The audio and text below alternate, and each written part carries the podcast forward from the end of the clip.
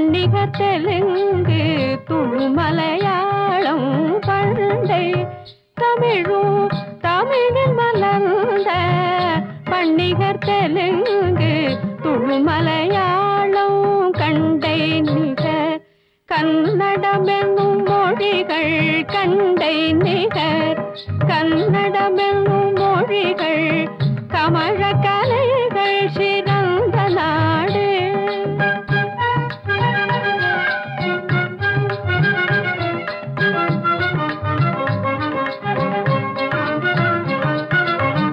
அகிலும் தேக்கும் அழியா குன்றம் அகிலும் தேக்கும் அழியா குன்றம் அழகாய் முத்து குவியும் கடல்கள் அகிலும் தேக்கும் அழியா குன்றம் முகிலும் சந்தலும் ஆ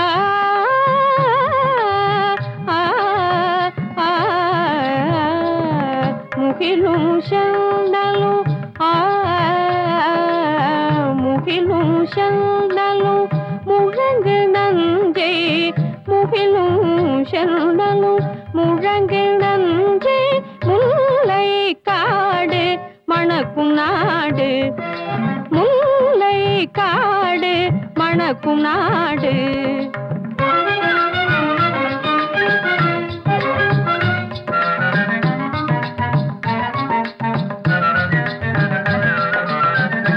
ஆற்றில் புனலின்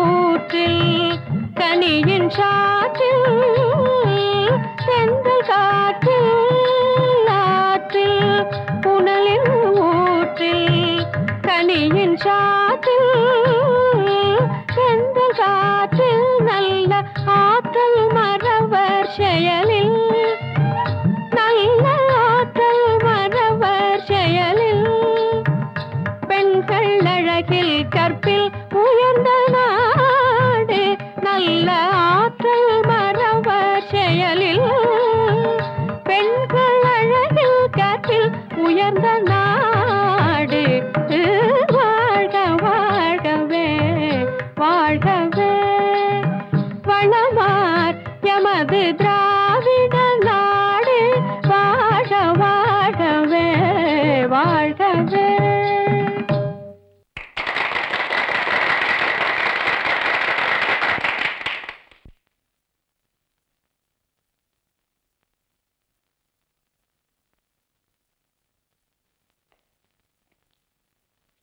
பெரியோர்களே, இதுவரையில் புதுவையின் குரலை புதுமையாட்டத்துடன் கலந்து ரசித்தீர்கள்.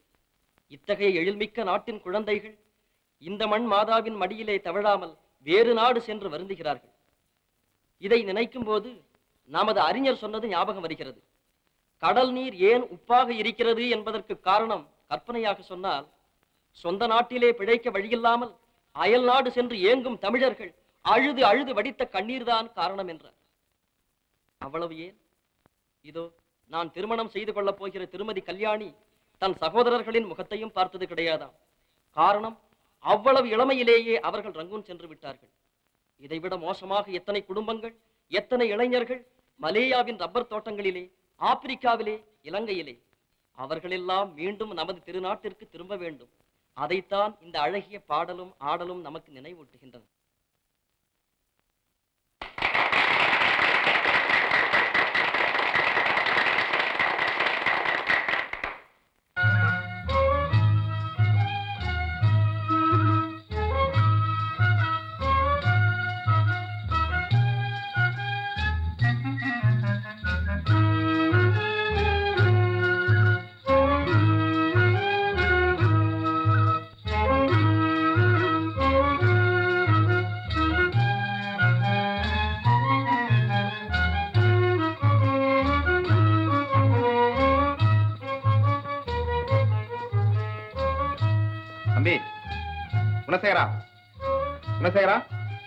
என்னமா தூங்குற, எழுந்துறப்பா, நேரமாச்சு எழுந்துரு. ஏய் தம்பி, நேரமாச்சு எழுந்துரு, ரொம்ப தூக்கம் வருது. தம்பி டேய் எழுந்துறப்பா, நேரமாச்சு நேரமாச்சு எழுந்துரு. இந்த பாரு குணசேகரா,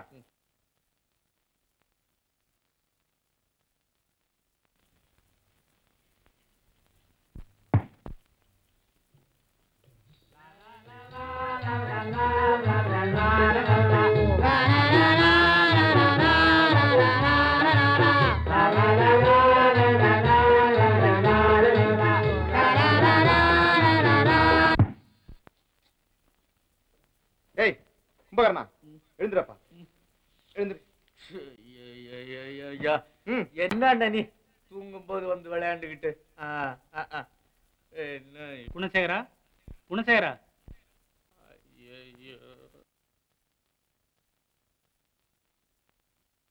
என்ன ஆரம்பிச்சிட்டீங்களா? பொழுது விடிஞ்சிருச்சுல்ல?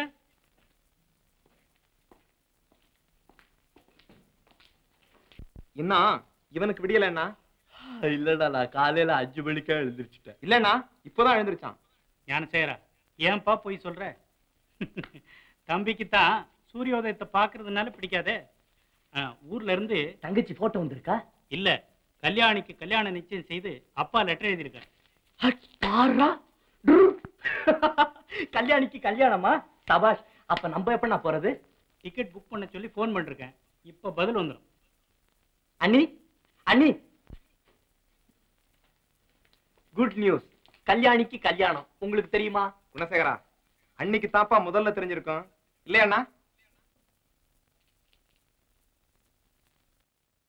என்ன தங்கச்சிக்கு கல்யாணம் உங்களுக்கே திடீர்னு வருதா? ஒண்ணும் இல்ல, உங்க அப்பா படத்தை பார்த்ததும் என்னமோ மாதிரி இருந்தது. நம்ம கல்யாணத்துக்கு அவர் இருந்து எவ்வளவு சந்தோஷமா நடத்தினார். இப்போ கல்யாணி கல்யாணத்துக்கு அவர் இல்லை, அதுக்கு என்ன செய்யறது? அதான் உங்க அப்பா இருக்காங்களே. இருந்தாலும் சீரழிஞ்சு போன குடும்பத்தை இவ்வளவு செழிப்பாக்கினது உங்க அப்பா தானே. சிறு வயசுல இருந்து அவர்கிட்டயே வளர்ந்தோம்.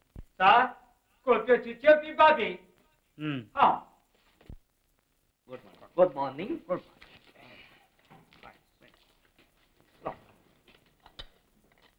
டேய் கீழ வை, பல்லு விளக்காம என்னடா காஃபி? தம்பி ஞானசேகர, பரவாயில்ல, நீ சாப்பிடு தம்பி. ஏன்னா கல்யாணிக்கு என்ன பரிசு கொடுக்கறது? கல்யாணிக்காகவே நம்முடைய இருதயங்கள் துடித்துக் கொண்டிருக்கின்றன. இதை விட நல்ல பரிசு நம்மால் அளிக்க முடியுமா?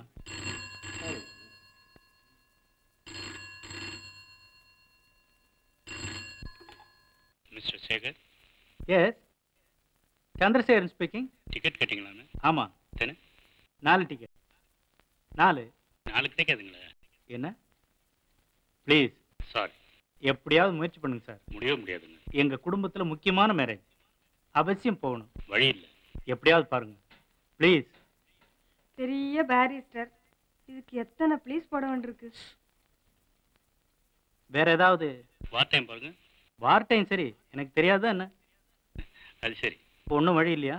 ஃபேமிலிக்கு ஒருத்தர் தான் அலவுட். ஒருத்தரா? மொத்தமே 300 சீட் தானுங்களா? ம் சரி, புக் பண்ணுங்க. அண்ணா அண்ணா, நாளைக்கு சென்னைக்கு புறப்படுற கப்பலில் 300 பேருக்கு தான் இடம் இருக்கான், அதுவும் குடும்பத்துக்கு ஒருத்தர் தான். அப்போ நான் போகிறேண்ணா. தங்கையின் வாழ்விலே ஒரு பொன் விழா, அதை நாம் எல்லோரும் சேர்ந்து பார்க்க கொடுத்து வைக்கல. அப்படின்னா யார் தான் போகிறது? ம், ஞானசேகரா, தங்கைக்கு வேண்டிய நகை புடவெல்லாம் எடுத்து பேக் செய்து குணசேகரன் வழி அனுப்பிச்சிட்டோம். ஞானசேகரா, நீ ஏன் கவலைப்படுற? இப்போ முதல்ல தம்பி போகட்டும், அப்புறம் நாமெல்லாம் போகலாம். அண்ணா, அதுக்குள்ள யுத்த நிலைமை மோசமாயிட்டா? எப்படியும் போய் சேரலாம், பயப்படாத. நான் கல்யாணிக்காக 6 டஜன் சேலையும் ஜாக்கெட்டும் தரேன். பொட்டியில் இடம் இருக்குமா? தங்கைக்குன்னா தலைமையில கூட தூக்கிட்டு போவானே, சும்மா கொடுத்து அனுப்புங்க அண்ணி.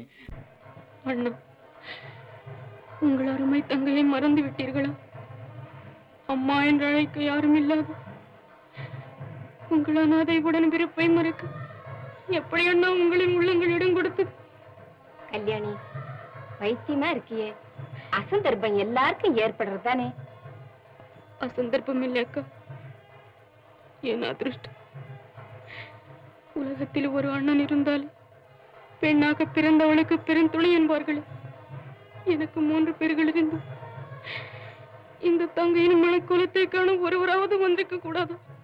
கல்யாணி, அப்பா அழாதேம்மா, அண்ணங்க கட்டாயம் வந்துடுவாங்க. முகூர்த்தத்துக்கு நேரமாச்சு, எல்லாரும் காத்துட்டு இருக்காங்க. மாமா, அப்பா அண்ணன் அங்க வருவாங்க இவ்வளவு நாளா காத்திருந்தேன். அப்பா, கல்யாணத்தை தள்ளி வச்சுக்கிட்டா என்னப்பா? ஐயோ, ஐயர் வச்ச நாள் தவறுனா தகராறு ஏற்படுமா? இன்னைக்கு இல்லாவிட்டா நாளைக்கு வருவாங்க, எல்லாரும் காத்துட்டு இருக்காங்கம்மா. வா.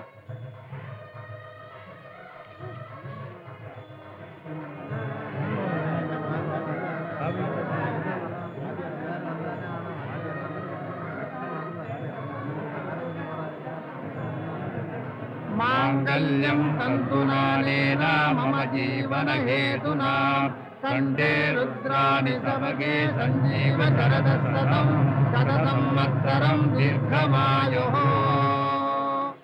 தீர்க்கசுமங்கலி பவ, தீர்க்காயுஷ்யமஸ்து.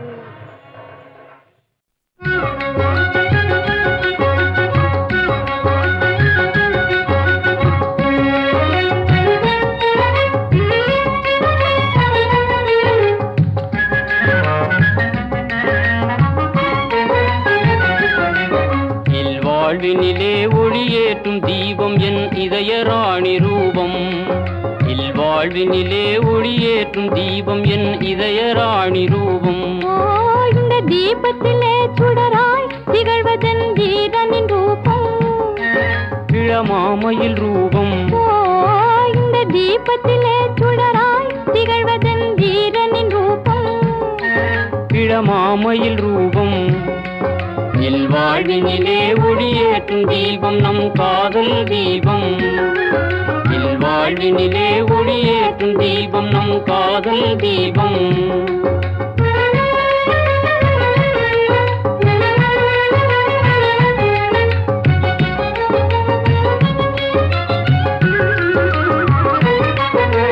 கனியே கண்ணல் தமிழே அமுதே பனி தூங்கும் மலரே நிலவே கனிவான மொழியானனையே கவர்ந்தீர காந்த சிலையே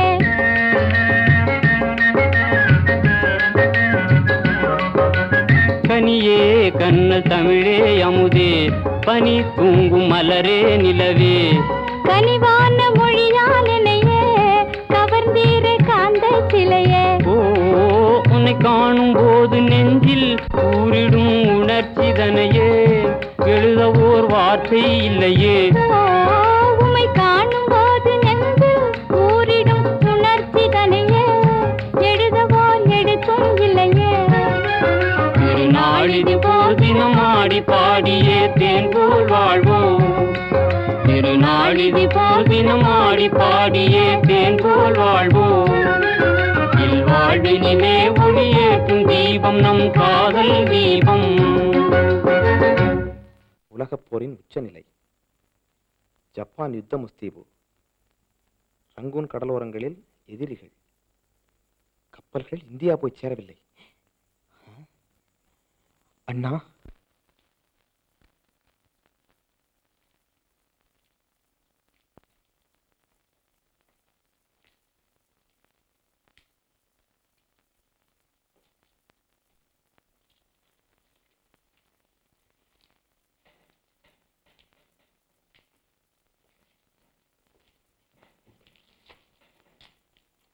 அண்ணா, அப்பாவும் தங்கையும் இந்த செய்தியை கேள்விப்பட்டா ரொம்ப வருத்தப்படுவாங்க இல்லையா? அதுக்கு என்ன சந்தேகம்? குணசேகரம் புறப்பட்டு போன கப்பல் இன்னும் மெட்ராஸ் போய் சேரலையா? என்ன ஆச்சோ தெரியல. கல்யாண காரியங்கள்லாம் ரொம்ப தடபடலாம் நடந்துகிட்டு இருக்கும் இல்லையா அண்ணா? மனக்கோலத்தோடு இருக்கும் தங்கை பார்க்க முடியாத பாவி ஆயிட்டோம்.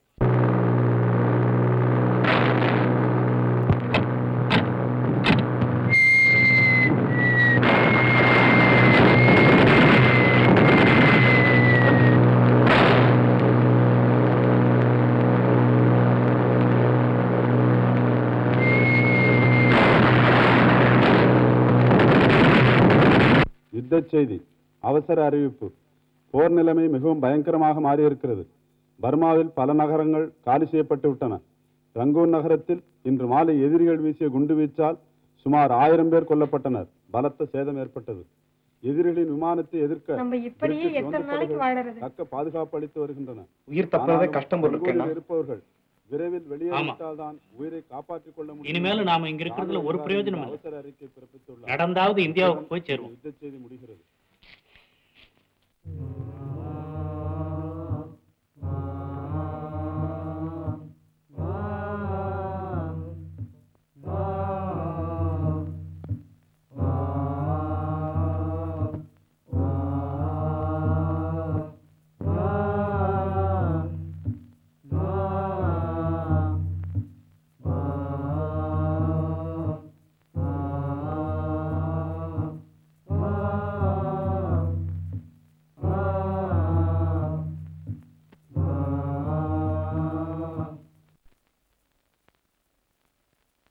பிரயாணிகளுக்கு அறிவிப்பு. எதிரிகளின் சப்மரீன்களும் கடற்கண்ணிகளும் பாதையிலே நிறைந்திருப்பதால் ஆபத்து நீங்கி கப்பல் இந்தியா போய் சேர எத்தனை மாதங்கள் ஆகும் என்று திட்டமாக கூற முடியவில்லை என்பதை கேப்டன் தெரிவித்துக் கொள்கிறார். கல்யாணி, இதோ வந்துட்டேன். புறப்படு சீக்கிரம். ஏன் இப்படி பறக்குறீங்க?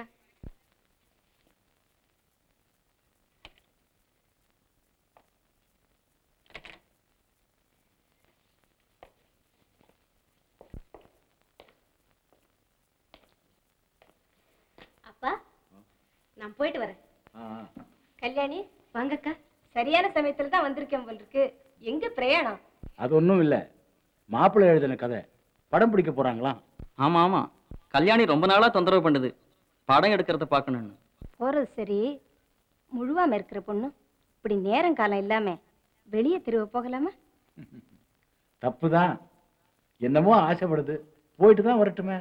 இல்லைக்கா, இன்னைக்கு மாத்திரம் போயிட்டு வரேன். போயிட்டு வா, உடம்ப ஜாக்கிரதையா கவனிச்சுக்கணுமா? சரியக்கா, போ. மாப்பிள்ளை நீ சொன்னபடி கேட்கிறாரு. பையன் பிறந்தில்ல, உன்னை அடக்க போறான். போங்கக்கா. அதுக்குள்ள பையன்னு நீ தீர்மானம் பண்ணிட்டியா? நான் பண்ணாட்டாலும் அவங்க 2 பேரும் முடிவு கட்டிட்டாங்களாம். பையனுக்கு பன்னீர்செல்வம்னு பேர் வைக்கிறதாக. அப்படி இல்ல, பெண் பிறந்தா நாகமானு பேர் வைக்கிறதாகவும் தீர்மானம் பண்ணிருக்கோம். அப்பா, நாங்க போய் வரட்டுமா? ஜாகிரதையா போயிட்டு வாமா.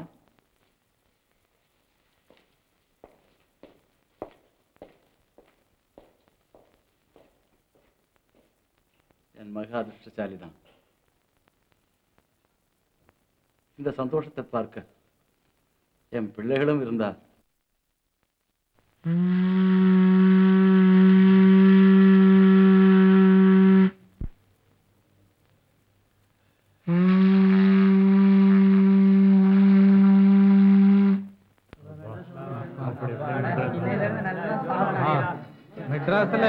பையன் இல்ல போல் இருக்கு.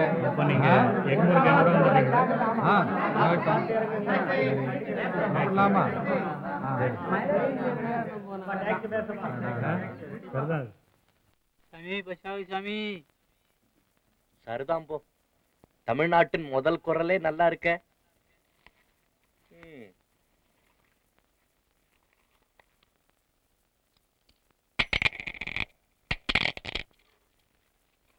ஐயா தர்மசாமி ஐயா, புள்ள குட்டிக்காரங்க சாமி ஐயா. ஐயா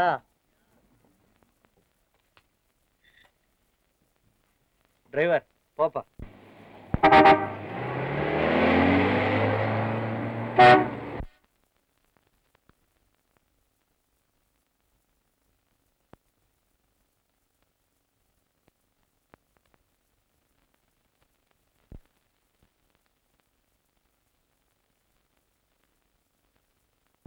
எல்லாம் சரியா இருக்கா பாருங்க.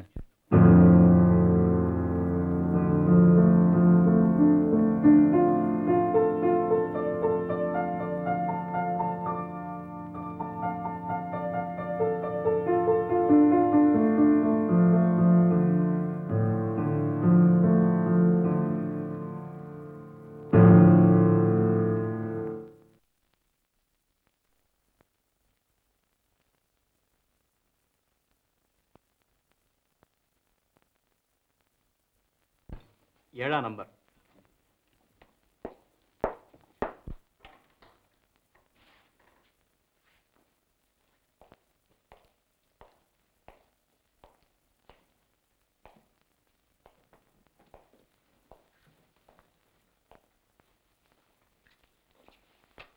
பாய், காஃபி கொண்டு.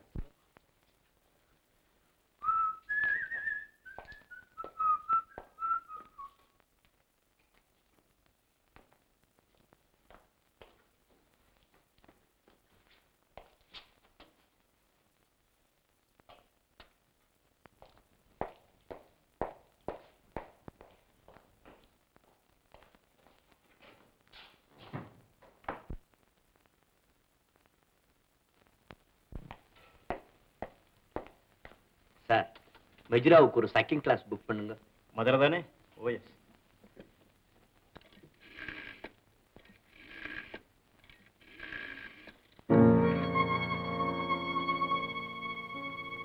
ஹலோ, எஸ்சிஆர்னு பேரியா? Hotel Paradise speaking. 720 எக்ஸ்பிரஸுக்கு மெஜ்ராக்கு ஒரு செகண்ட் கிளாஸ். ஒரு சீட்டு கூட இல்லைங்க, எல்லாம் ரிசர்வ்டு. 10:45க்கு அது கூட கிடைக்காது. அடடே, வேணும்னா மார்னிங் ட்ரெயினுக்கு. ஓ, கொஞ்சம் இருங்க. இன்னைக்கு பூரா டிக்கெட் இல்லையா? நாளை மார்னிங் ட்ரெயினுக்கு புக் பண்ணவா? சரி, புக் பண்ணுங்க. ஹலோ, மார்னிங் ட்ரெயினுக்கே புக் பண்ணிடுங்க. தேங்க்யூ.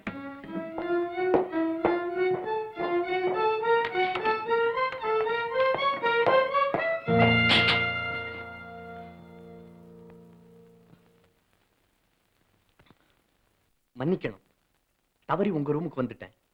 எல்லா ரூமும் ஒரே மாதிரி இருக்கிறதுனால வித்தியாசம் தெரியல. வர்றேன். பரவாயில்ல பரவாயில்ல. உங்க ரூம் நம்பர் 7.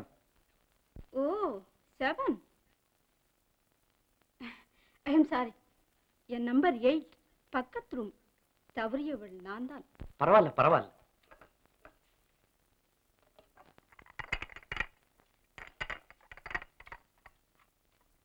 காஃபி வேண்டாம், தேங்க்ஸ். சும்மா சாப்பிடுங்க.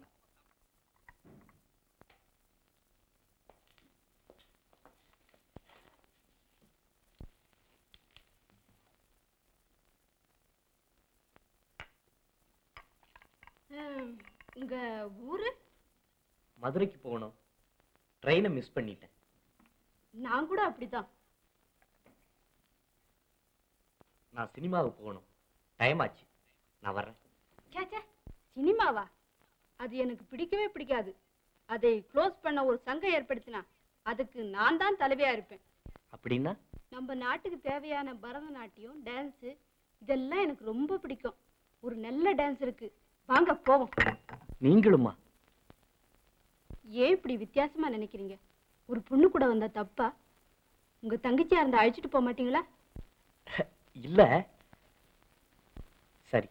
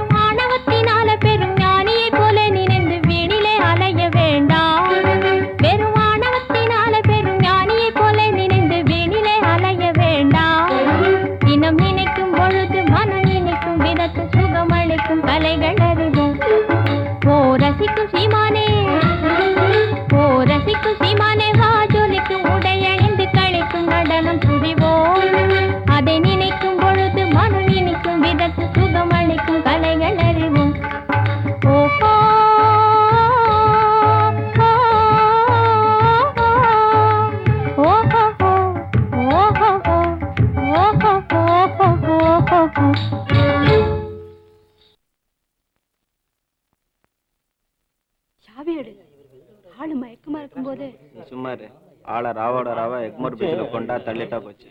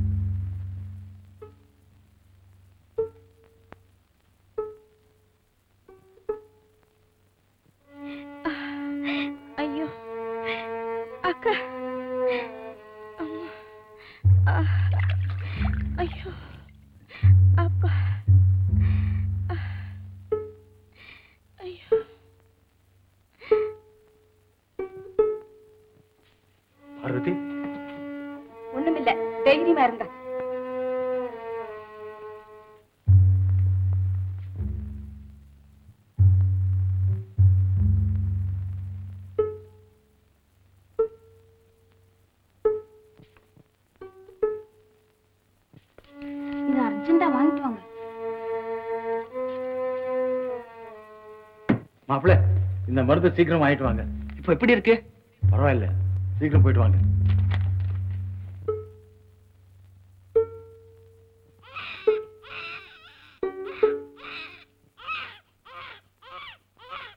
பேரன் பன்னீர்செல்வம் பிறந்திருக்கான். அப்படியா மாப்பிள்ள? மாப்பிள்ள மாப்பிள்ள மாப்பிள்ள குழந்தை பிறந்தாச்சு.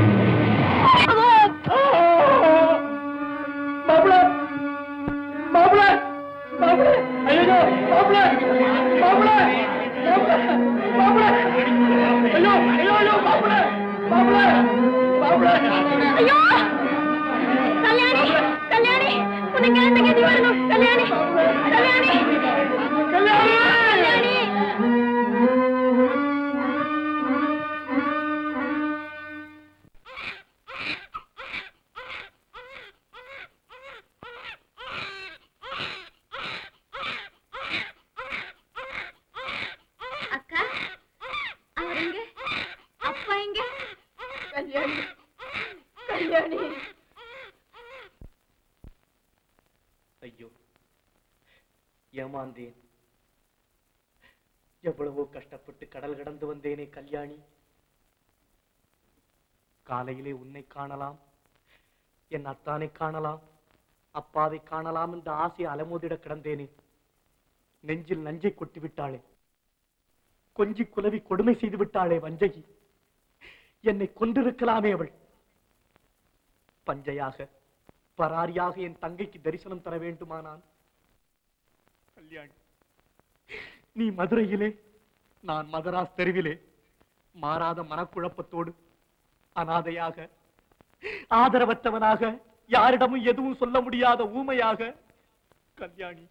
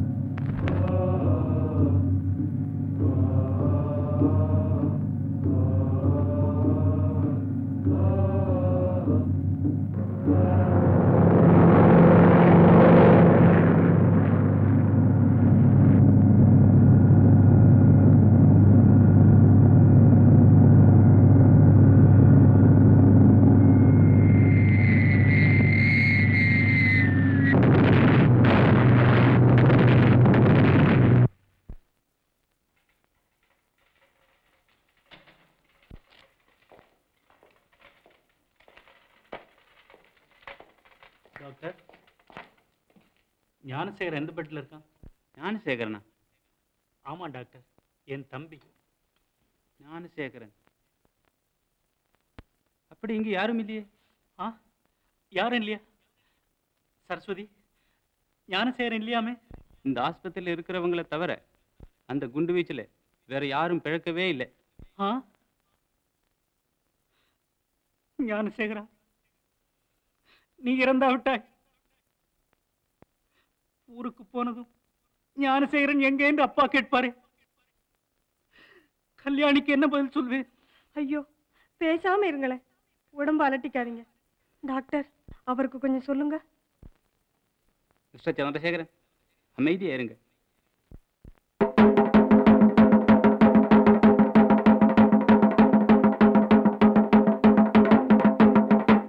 இதனால் எல்லோருக்கும் தெரிவிப்பது என்னவென்றால், மாசிக்குனார் தெருவு மாணிக்கம் விலைக்கு சொந்தமான இந்த 6 ஆணம் வர வீட்டை நாளைக்கு சாயங்காலம் 3 மணிக்கு பகிரங்கமாக ஏலத்தில் விடப்படும். இது கோர்ட்டார் உத்தரவு. தம்பி, பாரா இந்த பரிதாபத்தை.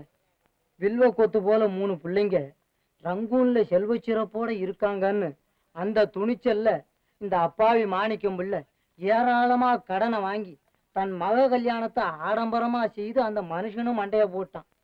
ஜப்பான் குண்டு வீச்சில் இந்த பசங்க என்ன ஆனானுங்களோ தெரியல. அட, அதுதான் போகட்டும். இந்த கல்யாணியை பாரு, கையில் இருந்த நகை நட்டையெல்லாம் வித்து கடனை தீர்த்தும் கூட கொண்டிருந்த வீட்டுக்கே ஆபத்து வந்துடுச்சு. இன்னும் என்னென்ன ஆக போகுதோ.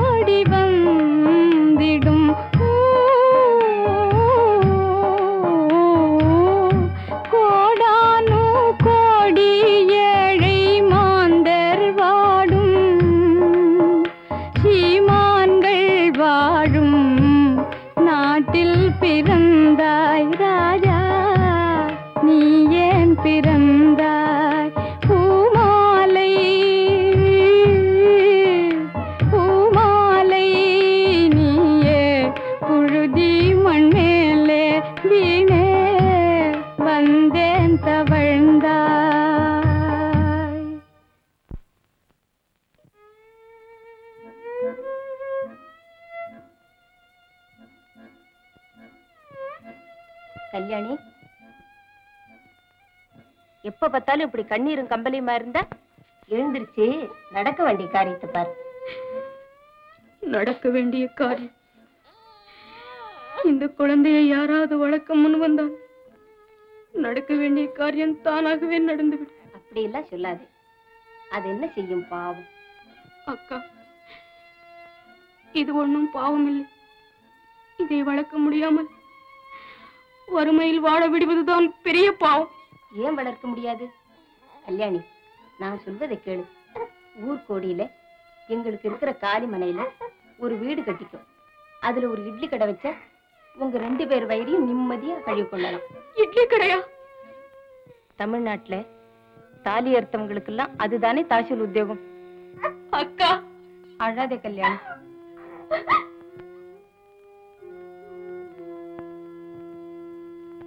வாங்கோயா, வாங்கோ வாங்கோ, நிம்பளுக்கு என்ன வேணும்? எனக்கு ஒண்ணும் வேணாம் ஐயா. இந்த பேண்ட விலைக்கு எடுத்துக்கிறீங்களா?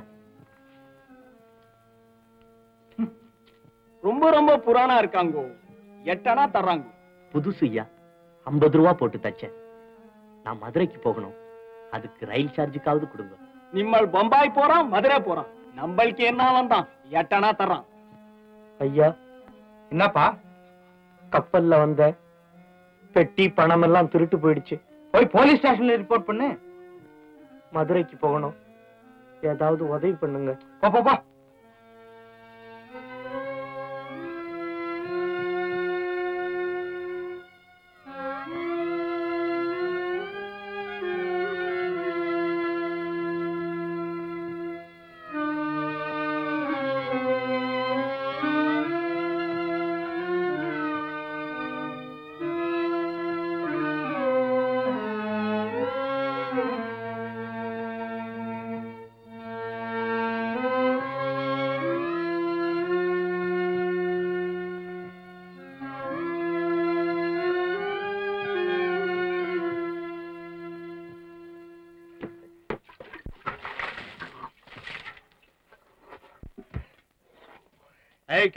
யாரு கட்டுறாங்க வந்து படுத்த? ஐயா, இன்னும் கொஞ்சம் தண்ணி இருந்தா கொண்டு வந்து ஊத்துங்க. குளிச்சு ரொம்ப நாள் ஆச்சு. கொஞ்சம் சோப்பு இருக்குங்களா? அட திருட்டு பயல. அம்மா லட்சுமி மாதிரி இருக்கீங்க. உங்க தம்பியா இருந்தா இப்படி பாத்துக்கிட்டு இருப்பீங்களா? தம்பி முறை எல்லாம் கொண்டாட வந்துட்டான் தடியா. சரிதான், இன்னும் கொஞ்ச நேரம் போனா ஒவ்வொரு முறையா கொண்டாடுவான். நீ முதல்ல உள்ள போ. டேய் போக மாட்டேன், போடா போடா. ஏய் சோமாரி, எழுந்துடுற. எங்கடா பாக்கெட் அடிச்சுட்டு இங்க வந்து படுத்திருக்க? ஏய் என்ன முழிக்கிற? தூங்குனவனை எழுப்புனா முழிக்காம வேற என்ன பண்றது? ஏன்டா படுத்தன்னா? அப்படின்னா இந்த இடத்துல கூட படுக்க கூடாதா? படுக்கிறது இருக்கட்டா. நீ பிக் பாக்கெட் தானே? இல்ல, எம்டி பாக்கெட். போய் எங்க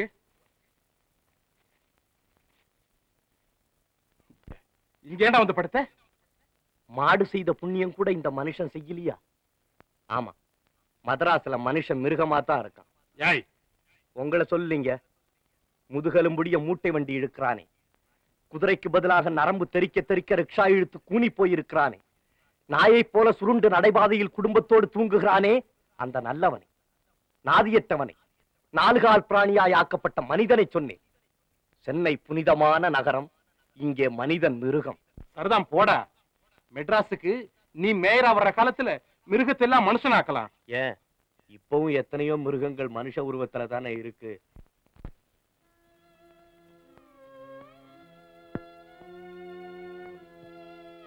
பாடா, கடவுள் தண்ணீரையாவது காட்டினாரே.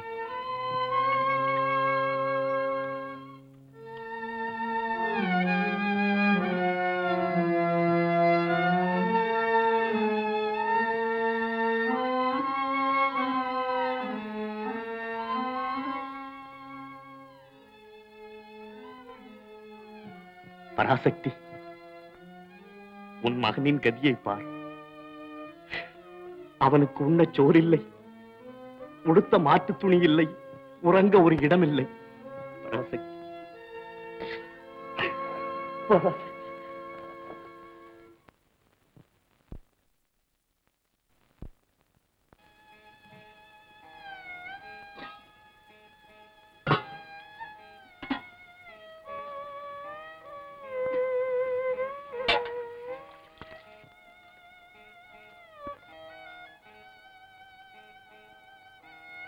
இன்னையோட 3 ரூபாய் ஆச்சு, நாளைக்கு தரேன்.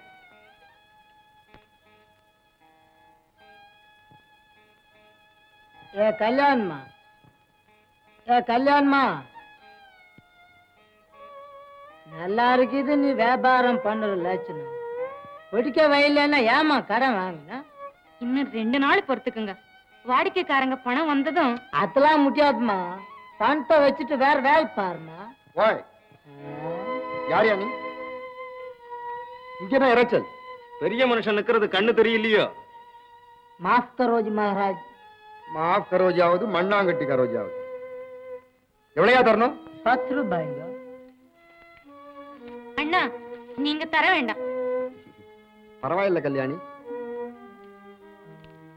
போயா.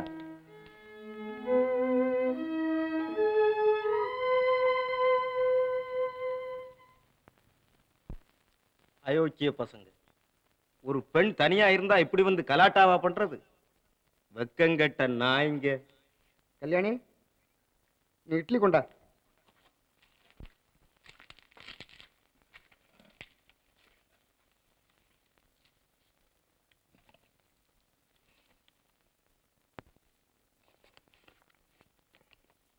ஏன் கல்யாணி இந்த மாதிரி தரம் தெரியாதவங்கிட்ட எல்லாம் ஏன் கடனை வாங்குற? என்னன்னா செய்யறது, வயிறு வளர்க்கணுமே. அப்போ நான் சொல்றதை கேளு. இப்போ நான் கொடுத்த பார் 10 ரூபா, அதை ரூபாயா கொடுக்க வேண்டாம். இன்னைக்கு மாதிரி தினம் காத்தாலே 2 நாவுக்கு இட்லி கொடுத்துடு. நான் ராத்திரில பலகாரம் தான் சாப்பிட்ற பழக்கம், எனக்கு மட்டும் தினம் ராத்திரில 4 நாள் கொடுத்துடு. இந்த 10 ரூபா கழிஞ்சதுக்கு அப்புறம் சொல்லு, ஒரு நாணயத்தை பார்த்து உனக்கு வேண்டிய பணம் தர்றேன். ஆமாப்பா, இப்படிப்பட்ட ஏழைகளுக்கு தாப்பா உதவி செய்யணும்.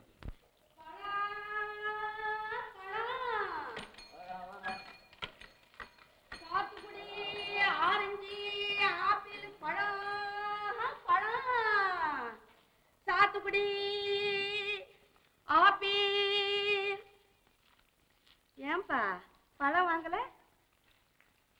வேண்டாமா, காசு இல்ல. காசு இல்லையா? சரவா இத பாரு, இத பாத்துக்கா.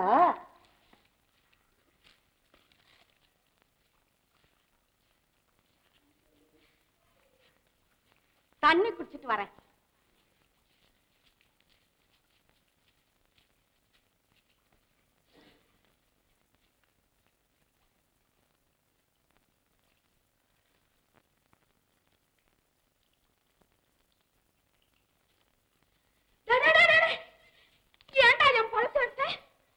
பசி கொடுமைம்மா.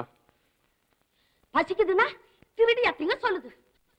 பாழா போறவனே, நான் பாடுபட்டு பங்கம்பட்டு ஏதோ தெரு தெருவா தெரிஞ்சு 4 காசு சம்பாதிக்கிறேன், அதை பறிக்க வந்துட்டாடா பாவி பையலே. உன்னை தெய்வம் தாடா கேட்கணும். அவர் கேட்கலையம்மா என் வேதனை குரலை, அவர் மனசுதான் கல்லா போச்சு. என் பழமெல்லாம் மண்ணா போச்சடா. எந்த மாறுவன் கோயில மண்ணை வாரி இறப்பேன். டேய், மரியாதையா பழத்துக்குள்ள பணத்தை குடுக்கறியா இல்ல பல்ல உடைக்கட்டமா? உன் மகனா இருந்தா மன்னிக்க மாட்டியா? ஒரு காசு கூட கிடையாது. வேணும்னா அந்த பழத்தை எல்லாம் நானே கூலி இல்லாம சுமந்து வித்து கொடுக்கறேன். வித்தா கொடுக்கற? நீ வீணா போறவனே, மூஞ்ச பாரு.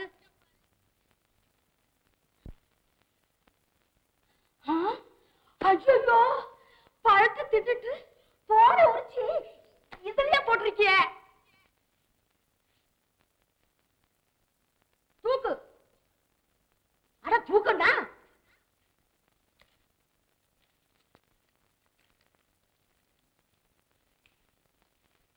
சாத்துக்குடி சாத்துக்குடி,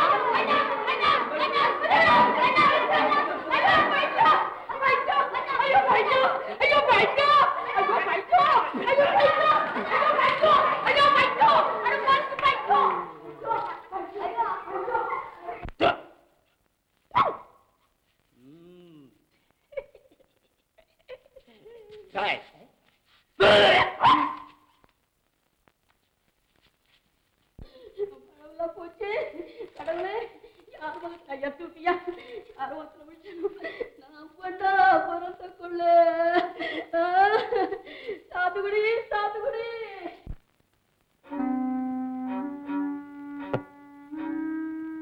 பைத்தியக்கார உலகம்.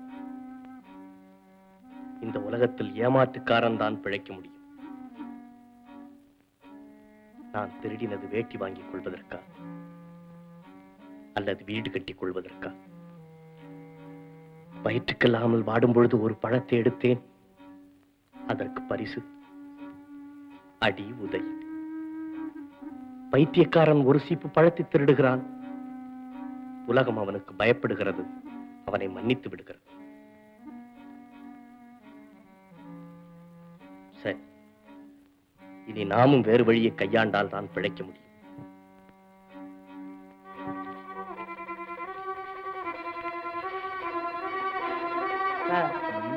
நடக்கிறதே ஒரு தனி அழகு சார். இந்த மாதிரி உருப்படி நம்ம கிடைக்கணுமே மிஸ்டர். எல்லாம் பணம் செலவு பண்ண கிடைக்கும் சார். கிடைக்குமா?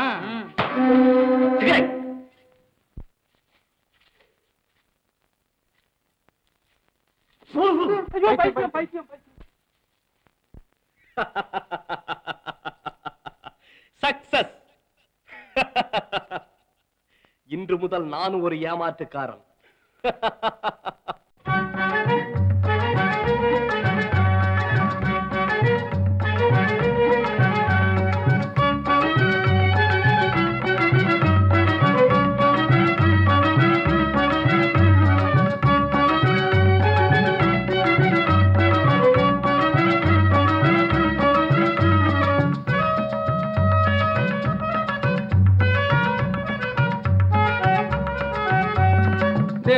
ஞானம் கல்வி ஈசன் பூஜை எல்லாம் காசு முன் செல்லாதடி. தேச ஞானம் கல்வி ஈசன் பூஜை எல்லாம் காசு முன் செல்லாதடி. குதம்பாய் காசு முன் செல்லாதடி. ஈசனும் ஈசனார் பூஜையும் தேசத்தில் காசுக்கு பின்னாலே. குதம்பாய் காசுக்கு பின்னாலே. காட்சியான பணம் கைவிட்டு போன பின் சாட்சி கொட்டேராதடி. காட்சியான பணம் கைவிட்டு போன பின் சாட்சி கொட்டேராதடி. குதம்பாய் சாட்சி கொட்டேராதடி. பை பையாய் பொங்குண்டோர் பொய் பொய்யாய் சொன்னாலும் மெய்மெய்யாய் போகும் மடி. குதம்பாய் மெய்மெய்யாய் போகும் மடி.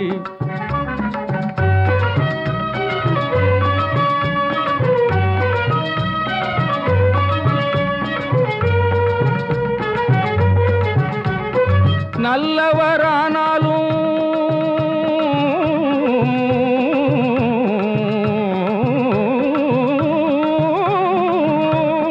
நல்லவரானாலும் இல்லாதவரை நாடு மதிக்காது.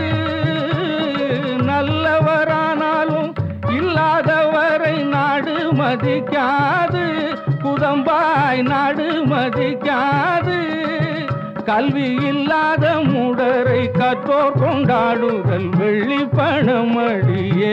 குதம்பாய் வெள்ளி பணமடியே. ஆரிய கூத்தாடினாலும் தாண்டவ கோனே. காசு காரியத்தில் கண்வையடா தாண்டவ கோனே.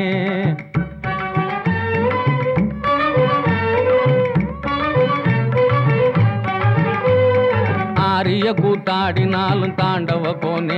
காசு காரியத்தில் கண்வையடா தாண்டவ கோனே.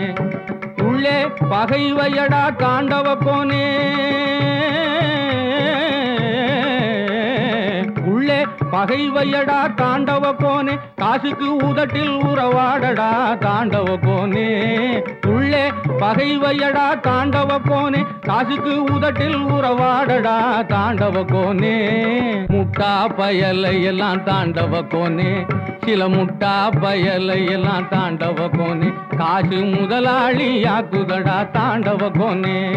முட்டா பயலையெல்லாம் தாண்டவ கோனே. காசு முதலாளியாக்குதடா தாண்டவ கோனே.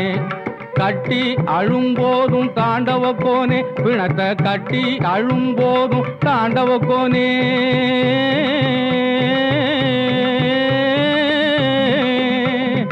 கட்டி அழும்போதும் தாண்டவ கோனே, பணப்பெட்டி மேல கண்வையடா தாண்டவ கோனே. கட்டி அழும்போதும் தாண்டவ கோனே, பணப்பெட்டி மேல கண்வையடா தாண்டவ கோனே.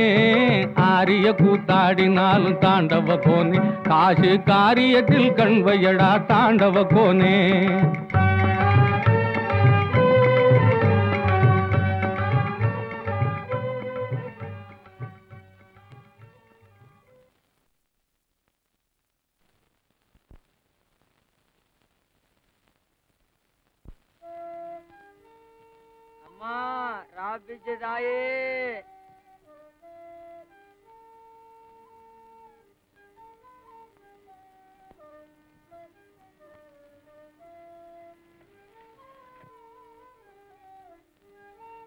அம்மா, நீ வேறயா? இரு வர. இல்லம்மா, நான் பிச்சைக்காரன் இல்ல. பக்கத்து வீட்டுல மாணிக்கம் பிள்ளைன்னு ஒருத்தர் இருந்தாரு. இப்ப அவர் எங்க இருக்காருன்னு தெரியுமா? யாரு? கல்யாணி அவங்க அப்பா தானே? ஆமாம்மா, அவர்தான். ஐயோ, அவர் செத்து போயிட்டாரா?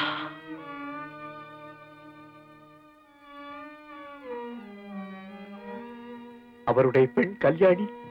அந்த கன்றாவி ஏன் கேக்குற? அது பெரிய கதை. கல்யாணி எனக்கும் பொண்ணு மாதிரி தானப்பா. கடைஞ்செடுத்த சில கணக்கு இருப்பா. கல்யாணம் எல்லாம் நல்லா தான் நடந்துச்சு. வாழும் தெய்வம் அவளையும் வாழ விடல. சிசுவும் கையுமா அவளை விதவையாக்கிட்டு. ஐயோ, விதவையா? இப்ப கல்யாணி எங்கம்மா? அது வந்து தெருக்கோடியில ஒரு இட்லி கடை வச்சுக்கிட்டு பயிர் வளர்க்கிறான். ஏன்பா நீ யாரு? ஏன் துயரப்படுற? உங்களுக்கு சொன்னா தெரியாதும்மா.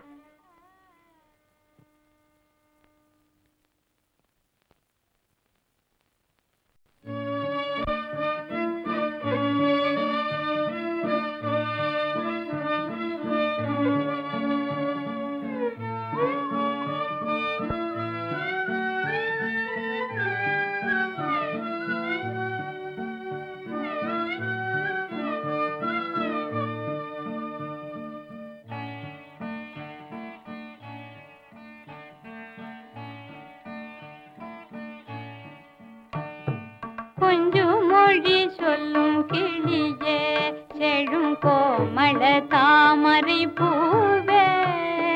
கொஞ்சம் மொழி சொல்லும் கிளியே, செழும் கோமள தாமரை பூவே. ஒரு வஞ்சமிலா முழு மதியே, இன்பவானில் உதித்த நல்ல முதே. ஒரு வஞ்சமிலா முழு மதியே, இன்பவான்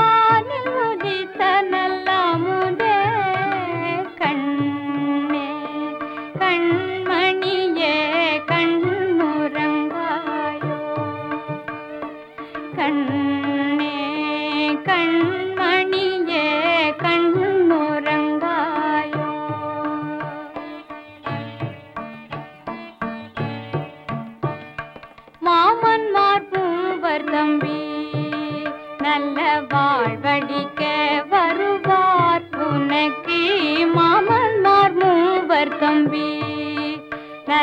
வாழ்வடிக்க வருவார். உன் மாம்பழ கன்னத்திலே முத்தமாறி பொழுந்திட வருவார். உன் மாம்பழ கன்னத்திலே முத்தமாறி பொழுந்திட வருவார். கண்ணே கண்மணியே கண்ணுறங்க.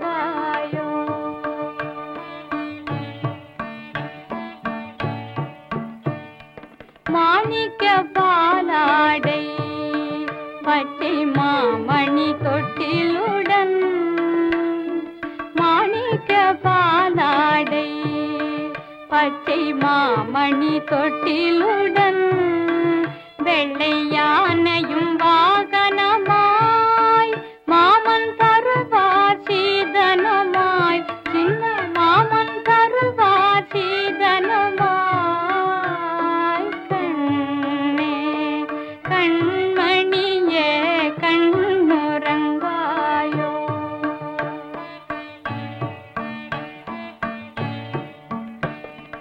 வெள்ளியினால் செய்த ஏட்டில் நல்ல வைர எழி தனி கொண்டு, வெள்ளியினால் செய்த ஏட்டில் நல்ல வைர எழி தனி கொண்டு, தெள்ளி தமிழ் பாடம் எழுத உன்னை பள்ளியில் சேர்த்திட வருவார், மாமன் அள்ளி அணைத்திட வருவார்.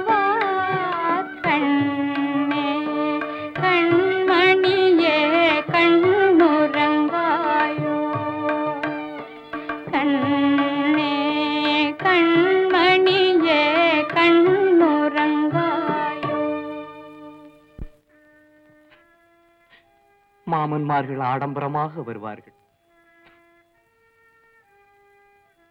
கல்யாணி, உன் ஆசை கனவை நான் அழிக்க வேண்டாம். இந்த பைத்தியக்கார வேஷத்தில் நீ என்னை தெரிந்து கொள்ளவே வேண்டாம். கல்யாணி,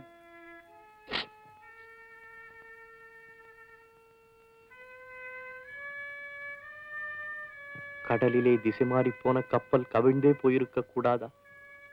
கல்யாணி, உன்னை இந்த நிலைமையில் பார்க்கவா இவ்வளவு ஆவலாக ஓடி வந்தேன்? சுமை தாங்கி, ஆம், இனிமேல் என் சோகம் தாங்கி, எனக்கு இதுதான் வீடு, இங்கேதான் வாழ்வு. கல்யாணியை நிழல் போல தொடர்ந்து கொண்டிருப்பதுதான் என் உத்தியோகம்.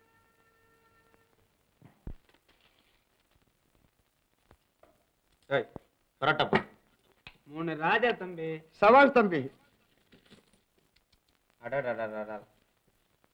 எனக்கு மாத்திரம் 3 ஆசை வந்திருந்தா ஒரு லாண்டரியே வச்சிடுவேன்.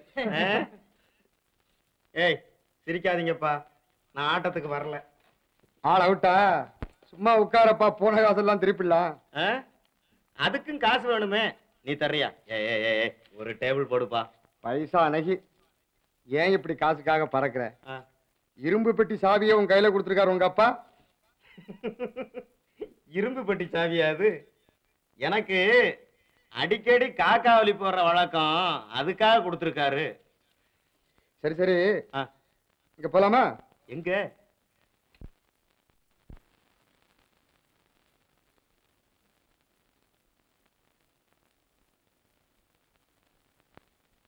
கல்லைத்தான் மண்ணைத்தான் காய்ச்சித்தான் குடிக்கத்தான் கற்பித்தானா?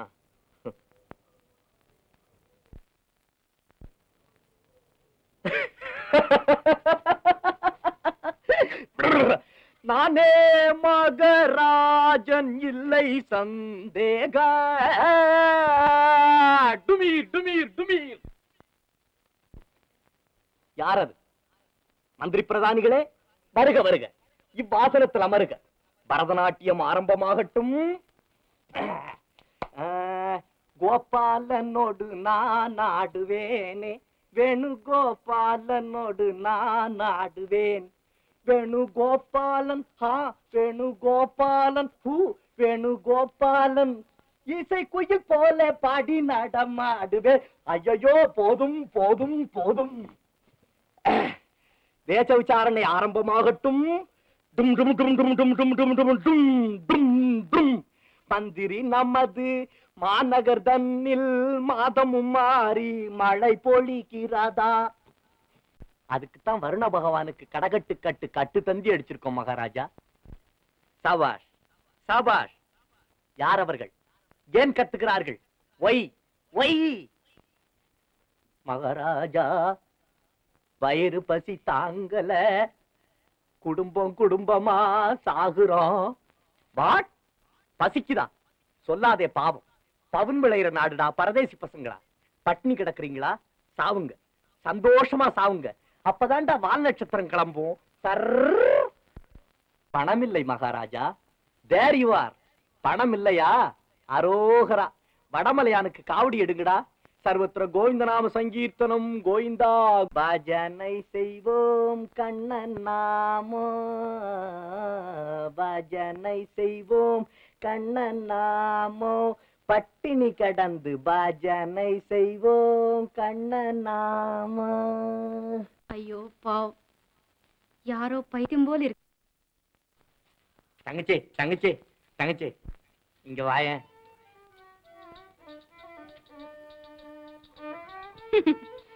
அப்ப நான் உனக்கு தங்கச்சியா? ஆமா, 2-3 நாளாவே சொல்லலாம்னு இருந்தேன். என்ன அது? ஒண்ணும் இல்ல, நான் ஒரு பொண்ணு வித்து கொடுக்கறேன். உன் பையனுக்கு கல்யாணம் பண்ணிக்கிறியா? வேஷ் வேஷ். அப்போ சீதனம்? சீதனம்லாம் அப்புறம் பாத்துக்கலாம். முதல்ல என் மாப்பிள்ளைய கொடு. ஒரே ஒரு முத்தம் கொடுத்துட்டு கொடுக்கறேன். ஐயோ, நான் தர மாட்டேன். தங்கச்சி ஒண்ணும் செய்யல, ஒரே ஒரு முத்தம் கொடுத்துட்டு கொடுக்கறேன். தங்கச்சி, தங்கச்சி, என்ன உண்மையிலேயே பைத்தியக்காரன்னு நினைக்கிறியா? இல்ல, சத்தியமான பைத்தியக்காரன் இல்ல. பைத்தியம் நான், பைத்தியக்காரன் தான்.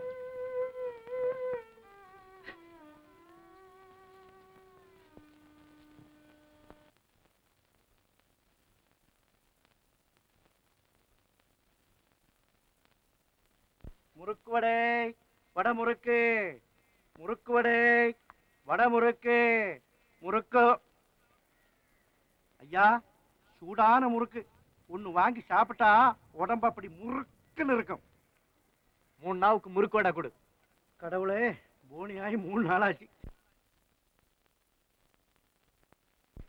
வடை எவ்வளவுக்கு, முறுக்கு எவ்வளவுக்கு? 2 நாவுக்கு இதுவும் 1 நாவுக்கு அதுவும் கொடுப்பா.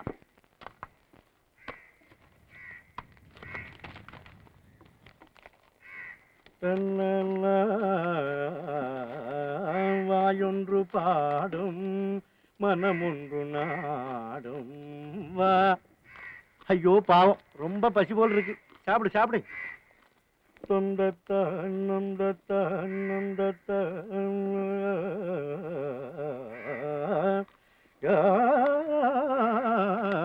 வா. ஏப்பா, உன் கை நல்லா நடக்குமில்ல?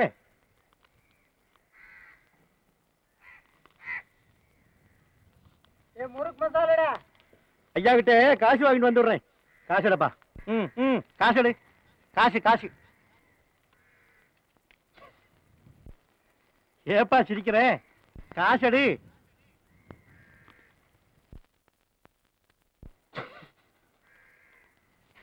ஏப்பா மறுபடியும் சிரிக்கிறேன்? எனக்கு 4 தெருவுக்கு போகணும். ஏன் பொறுக்கவா?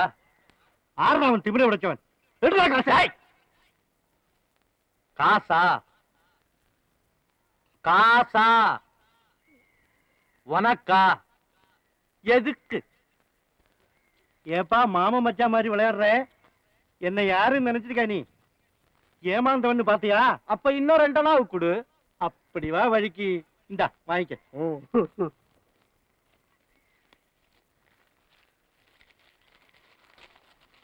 ம் ம், காசடு காசடு.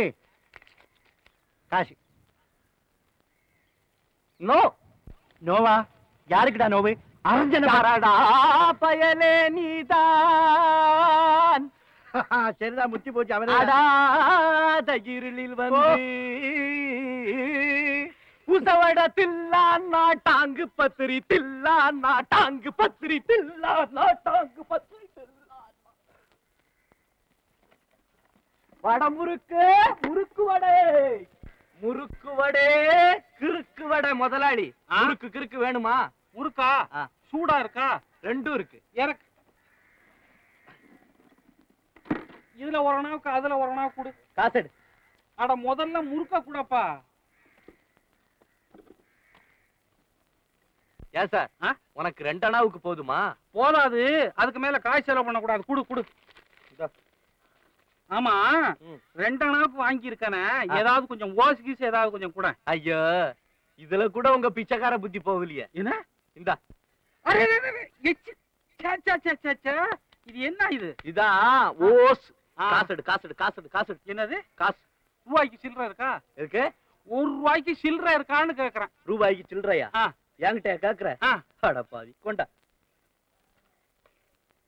இந்தா. நல்ல சமயமாடா, இதை நழுவ விடுவாயோ. ஏதா அந்த ரூவா? ஏதா அந்த ரூவாயா? ஏ 803 கொண்டுட்டு போட அந்த கொட்டாப்புளிய. என்னது கொட்டாப்புளியா? ஏய், சுத்த பைத்தியக்காரன் போல் இருக்கு. ஏ பாப்பா, பணம் பா பணம்.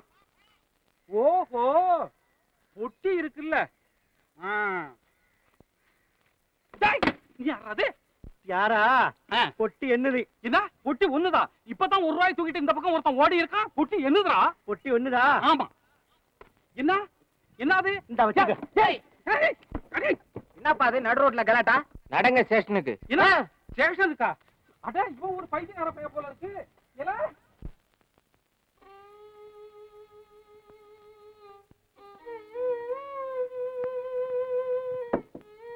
கல்யாணி கல்யாணி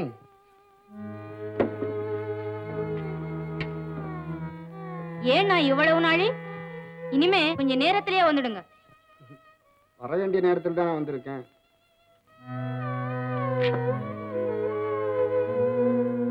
கல்யாணி அண்ணா, இன்னைக்கு வியாபாரம் பலன்தானா?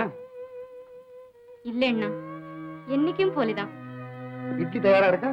ஆமா அண்ணா, இதோ கொண்டாரு. கல்யாணி, அரிசி சாப்பிடாத காலத்துல வெறும் அரிசி இட்லி மட்டும் சொல்றியே, கொஞ்சம் கோதுமை கலந்துக்கிட்டா? கோதுமை கலந்தா ருசி கெட்டுடும். தனி அரிசி தான் நல்லது. தனி அரிசி நல்லதுதான். எப்பவுமே தனியா இருக்கிறத விட கூட ஒண்ணு சேர்ந்திருந்தா ருசி ஜாஸ்தி. உனக்கு லாபம் இல்லையா? லாபத்துக்காக அக்கிரமமா நடந்துக்கலாமாண்ணா? என்ன நீ மூச்சுக்கு 32 அண்ணா போடுற? எனக்கு 3 பேர் அண்ணன்மார்கள் இருந்து ஒருத்தரை கூட பார்க்க முடியாத பாவி அண்ணா.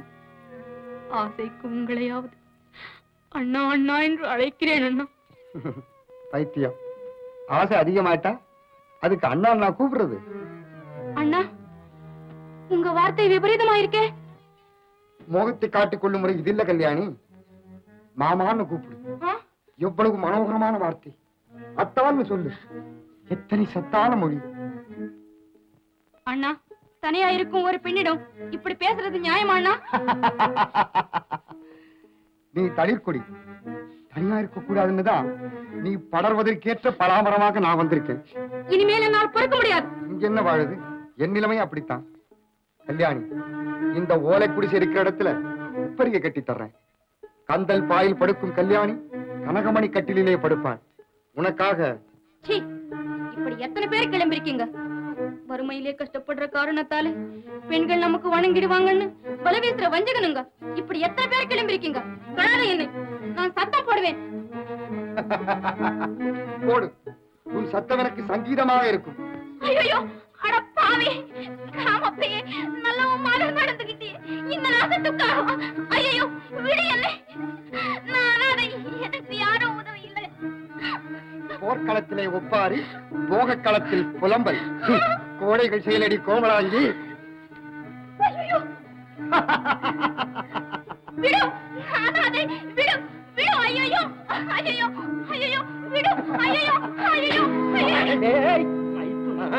மரியாதை வேண்டாமாடா மைத்துனா.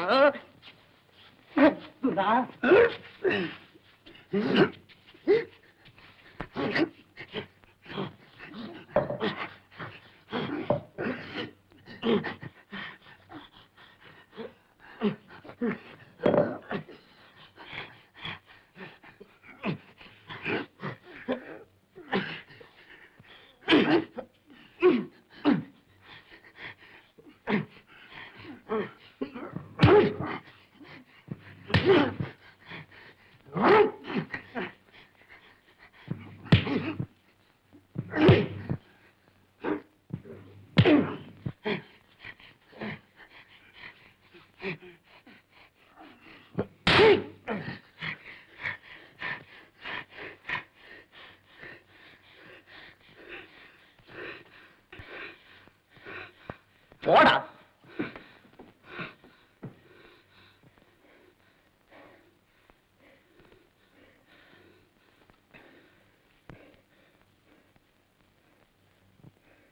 நீ வரலன்னா என் கதி என்ன ஆயிருக்கும்? கிருக்கண்ணா, இந்த நேரத்தில் நீ எங்க வந்த? உன்னை பார்க்கத்தான். 10 நாளா அந்த மரத்தடியில என்ன பண்ற? ராஜாங்கம் நடத்துறேன். கிருக்கண்ணா, இட்லி தர்றேன், திங்கிறியா? காசு கேப்பிய? காசு வேண்டாங்க இருக்கண்ணா. நான் யாருன்னு சொன்னா காசே கேட்க மாட்டேன். நீ யாருக்கு இருக்கண்ணா? நான்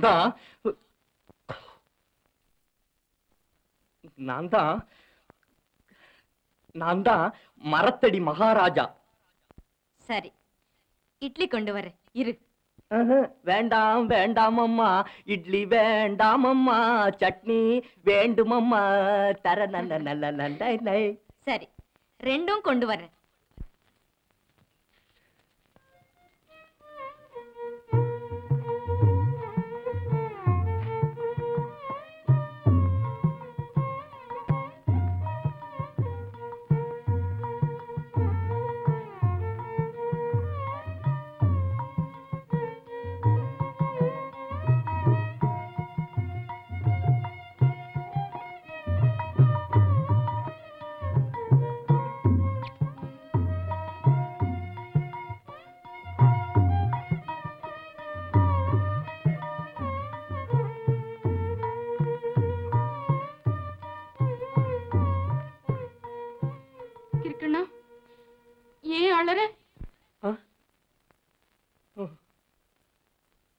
என் ராஜாங்கத்து பிரஜையெல்லாம் சந்தோஷமா இருக்காங்க, அதனால நான் அழுவுறேன்.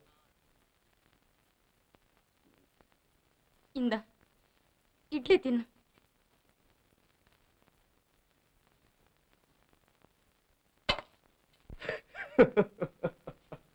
கிர்க்கனா கிர்க்கனா கிர்க்கனா.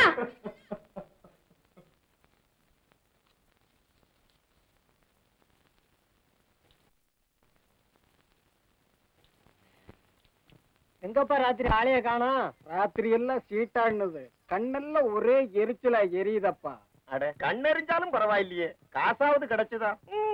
ஆமா, எங்கடா ராத்திரி வேணும் வரல ஆளு? அவனா அவன் மஞ்ச பத்து போட்டுக்க போயிட்டான். என்னது தெரியாதா விஷயம்? இட்லி கடை வச்சிருக்கால கல்யாணி, அவகிட்ட நம்ம பையன் வாலாட்டி இருக்கான். பார்த்தா பலிக்கல, நல்ல அடி கொன்னுட்டான் பாவம். அடிச்சுட்டான்? அப்படியே வேண்டாமா அடிச்சவன்? சும்மா இருறா, இவன் வேற உடம்ப அலட்டிக்கிறான். யாரோ பைத்தியக்கார வேஷத்துல இருக்கானா, கல்யாணியோட கள்ள புருஷனா அவன். என்ன சொன்ன? யார பார்த்து நான் சொன்ன? அயோக்கியா, என் கல்யாணிக்கா கலங்கம். கல்யாணி என் தங்கையடா, என் தங்கை. இப்போதே போகிறேன், என் தங்கையிடம் நான் யார் என்று சொல்லிவிடுகிறேன். கல்யாணி கல்யாணி கல்யாணி கல்யாணி கல்யாணி.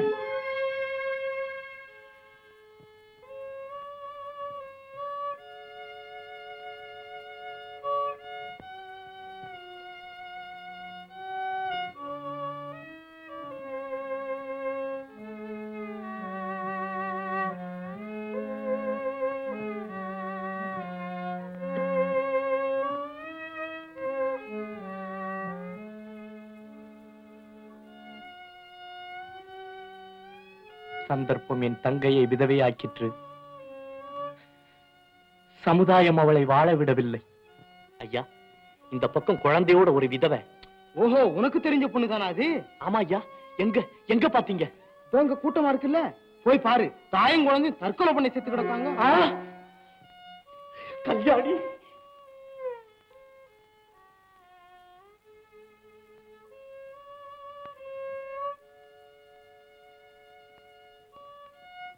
பாவம், பசி கொடுமை போல இருக்கு. யாரும் இல்லாத அனாதைகள் எல்லாம் இப்படித்தான். பட்டு போன மரங்கள் பறவைகள் நாடி வருவதில்லை. என் வாழ்வு பாழ்பட்டும்.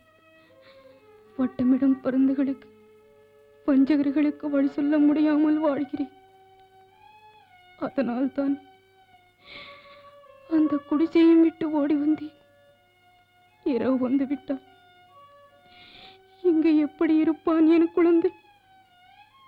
பாவிகள் உலவும் இந்த உலகில் பச்சை குழந்தையோடு எங்கே போவேன்?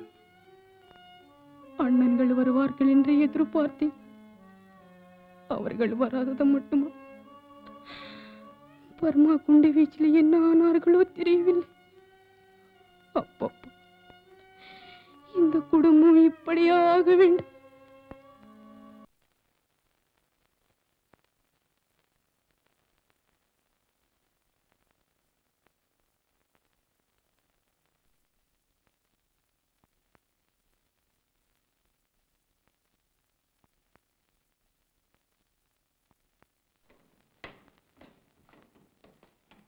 வாங்க,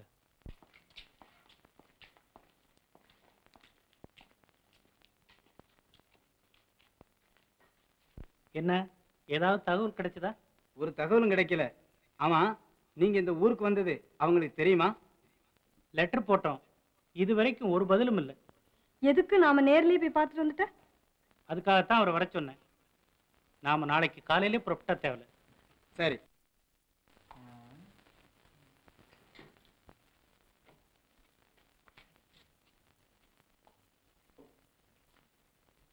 சக்கரை மூட்டை 20, மில் துணி பீஸு 30, நூல் பேலு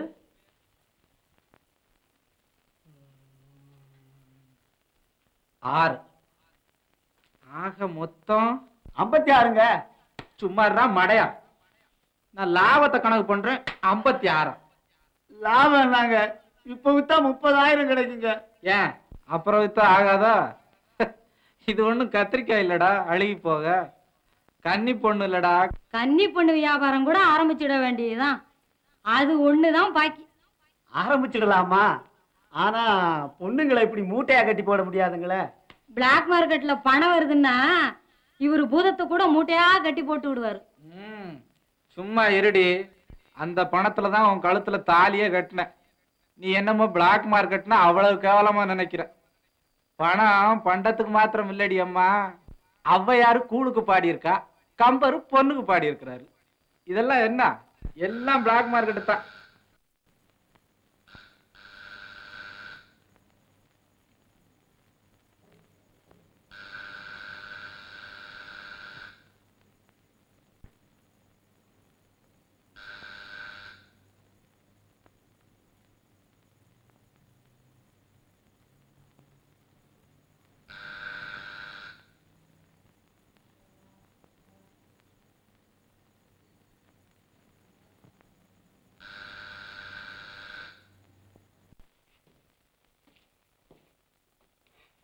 ஓஹோ, நீங்களா? ஆமா, வாங்க வாங்க உட்காருங்க.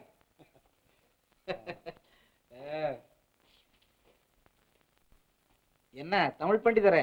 இல்லை நாராயண பிள்ளைவாள், நான் இப்போது தமிழ் பண்டிதர் இல்லை, துப்பறியும் இலாக்காவில் பணியாற்றுகிறேன். உங்களிடம் நிறைய நூல்கள் இருப்பதாக கேள்விப்பட்டேன். அரகரா அரகரா, யாருங்க இப்படி உங்களுக்கு போய் சொன்னது? நான் ஒரு நாணயமான வியாபாரிங்க, ஊர்ல பெரிய மனுஷன், பக்திமான், அதுலயும் சன்மார்க்க சங்கத்துக்கு தலைமை வேற. திருட்டு பசங்க. டேய் என்னடா அது? ஒண்ணுமில்ல ஏஜமா, கிணத்தடியில 4 நாள் காசு வச்சிருந்தேன், எவனா அடிச்சுக்கிட்டு போயிட்டான். போடா கழுத. ஆஹா, அமைதி அமைதி. அது போட்டோம், என்கிட்ட நூல் இருக்கிறதா யார் சொன்னது? சிவசிவ சிவசிவ, நான் குறிப்பிடுவது ஆடை நெய்யும் நூல் அல்ல, அறிவு வாடை வீசும் நூல். புத்தகம். புத்தகமா? சரிதான். சரி சார், என்கிட்ட இருக்கிற புத்தகம் எல்லாம் தர்றேன். சரி டேய், ஐயா கேட்குற புத்தகம் எல்லாம் கடையில் போய் வாங்கி கொண்டாந்து கொடு. அப்போ நேரமாச்சு, புறப்படுங்க. நன்றி, வணக்கம், சந்தோஷம். ஐயா ஐயா, நானும் குழந்தையும் பட்டினி, ஏதாவது கொஞ்சம் ஆகாரம். ஏமா இந்த இளம் வயசுலயே பிச்சை எடுக்க ஆரம்பிச்சுட்டே, உனக்கு துணை யாரும் கிடையாதா? யாரும் மற்ற பாவி ஐயா. ஆமா, தினம் இப்படி பிச்சை எடுத்தா காலம் தள்ள முடியும்? வேற என்னையா செய்யறது? எங்கயாவது ஒரு வீட்டு வேலை கிடைச்சா போதும். அப்போ இந்த வீட்டுல வேலை செய்யறியா? தயாரா இருக்கையா? சரி வா, டேய் கூட்டிட்டு வாடா.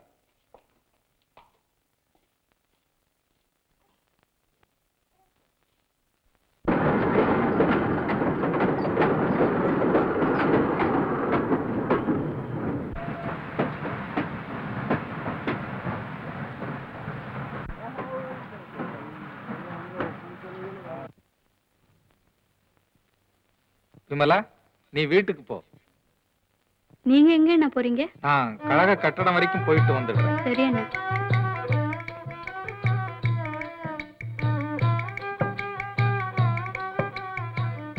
ஏம்மா ஒற்று வேணுமா? ஆமாம்ப்பா.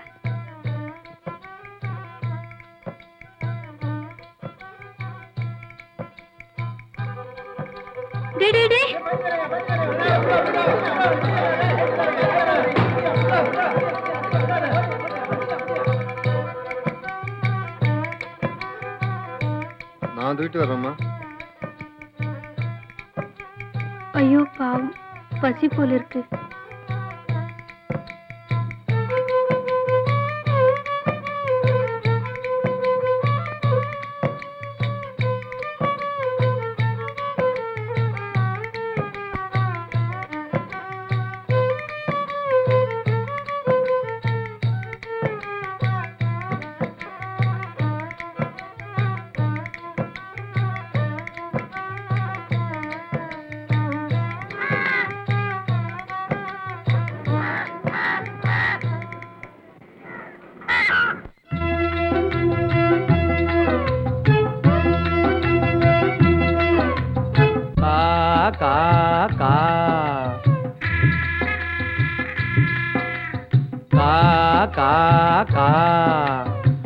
ஆகாரம் உன்னை எல்லோரும் ஒன்றாக அன்போடு ஓடிவாங்க. ஆகாரம் உன்னை எல்லோரும் ஒன்றாக அன்போடு ஓடிவாங்க என்ற அனுபவ பொருள் விளங்க, அந்த அனுபவ பொருள் விளங்க. காக்கை அண்ணாக நீங்கள் அழகான வாயால் பண்ணாக பாடுறீங்க. காக்கை அண்ணாவே நீங்கள் அழகான வாயால் பண்ணாக பாடுறீங்க. காக்காவென ஒன்னாக கூடுறீங்க. வாங்க கா கா கா.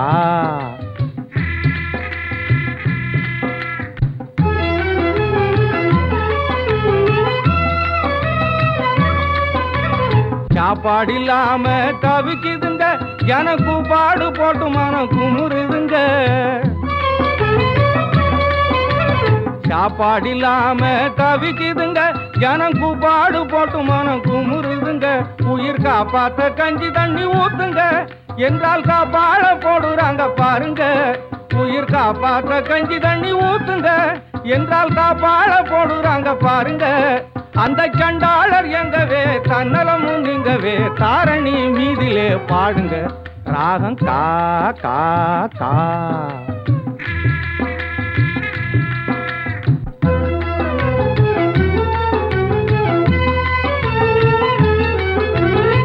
எச்சிலை தண்ணிலே எரியும் சோத்துக்கு பிச்சைக்காரர் சண்டை ரோட்டிலே, பிச்சைக்காரர் சண்டை ரோட்டிலே.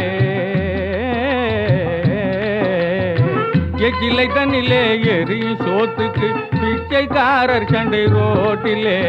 இழைத்தவன் வலுத்தவன் இனச்சண்டை பணச்சண்டை, இழைத்தவன் வலுத்தவன் இனச்சண்டை பணச்சண்டை. எத்தனையோ இந்த நாட்டிலே, எத்தனையோ இந்த நாட்டிலே. பட்டி ஜாதி நீங்க எந்த பகுத்தறிவாளர பார்க்காதீங்க. பட்டி ஜாதி நீங்க எந்த பகுத்தறிவாளர பார்க்காதீங்க. பச்சமாயிருங்க, பகிர்ந்துண்டு வாழுங்க, பழக்கத்தை மாத்தாதீங்க. எங்க பாடுங்க கா கா கா.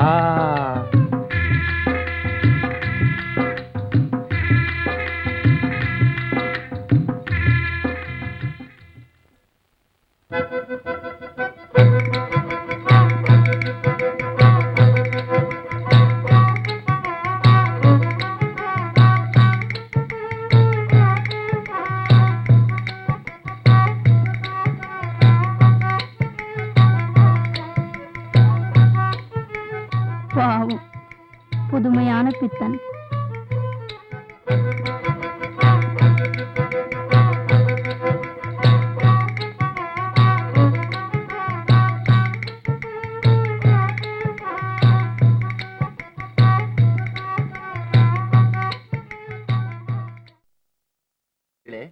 எல்லாரும் சௌக்கியம் தானே?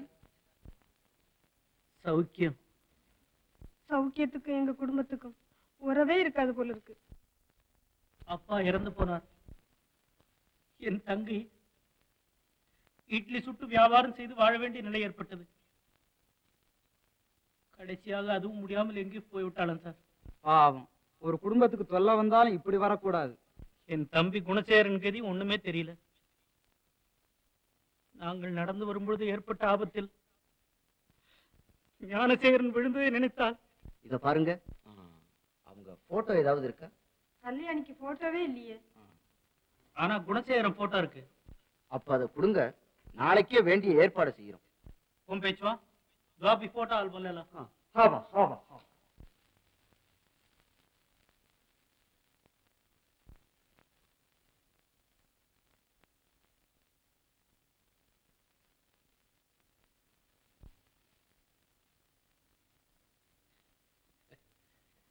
இது ஏன் இவ்வளவு புஸ்தகம்? எல்லாம் அந்த சிஐடி பண்டிதனுக்கு தான். அவனுக்கு புஸ்தகம்னா ஒரே பைத்தியம். நம்ம வீட்டுல இருந்த கந்த புராணத்துல இருந்து ஸ்ரீவள்ளி சினிமா பாட்டு புஸ்தகம் வரையில படிச்சுட்டான். புதுசா வாங்கிட்டு வர சொன்னேன், என்னென்னமோ வந்திருக்கு. பாண்டியம் பரிசு, குடும்ப வழக்கு, எங்கோ ஒன்றாதா, லட்சிய வரலாறு. பேர்களை பார் புஸ்தகத்துக்கு. எல்லாம் 50 ரூபா ஆச்சு. கல்யாணி காந்தா சொல்ல மறந்துட்டேனே. ஐயோ பரவாயில்ல பரவாயில்ல.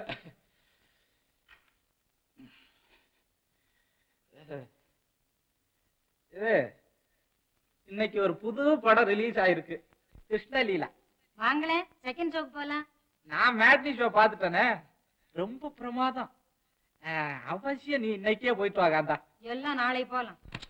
அட வாய, இப்படி உட்காரு சொல்றேன். அதுல விஷயம் இருக்கு, இல்லாம சொல்ல மாட்டேன்.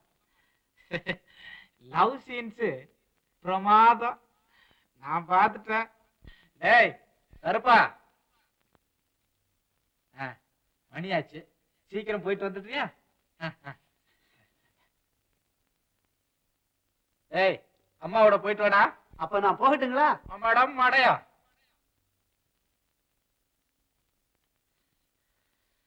அப்பாட தொலைஞ்சது சனியே. கல்யாணியே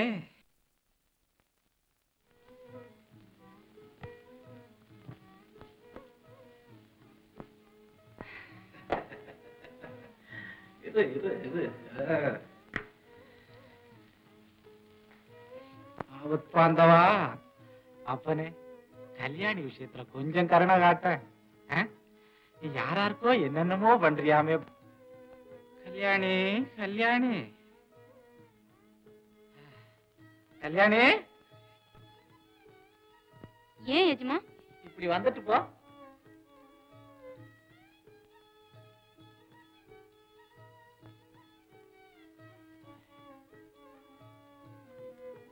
காந்தா பாட்டுக்கு சினிமாவுக்கு போயிட்டா. கொஞ்சம் அந்த கண்ணாடி எடை. செகண்ட் ஷோ மண்ணாங்கட்டி 12 மணிக்கு வருவா. இனிமே நான் எல்லாத்துக்கும் ஒன்னத்தான் கூப்பிடணும்.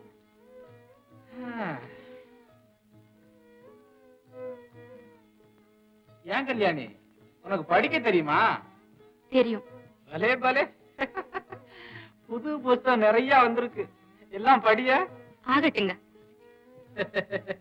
அழகின் சிரிப்பு அப்படி ஒரு புத்தகம். இத பாரு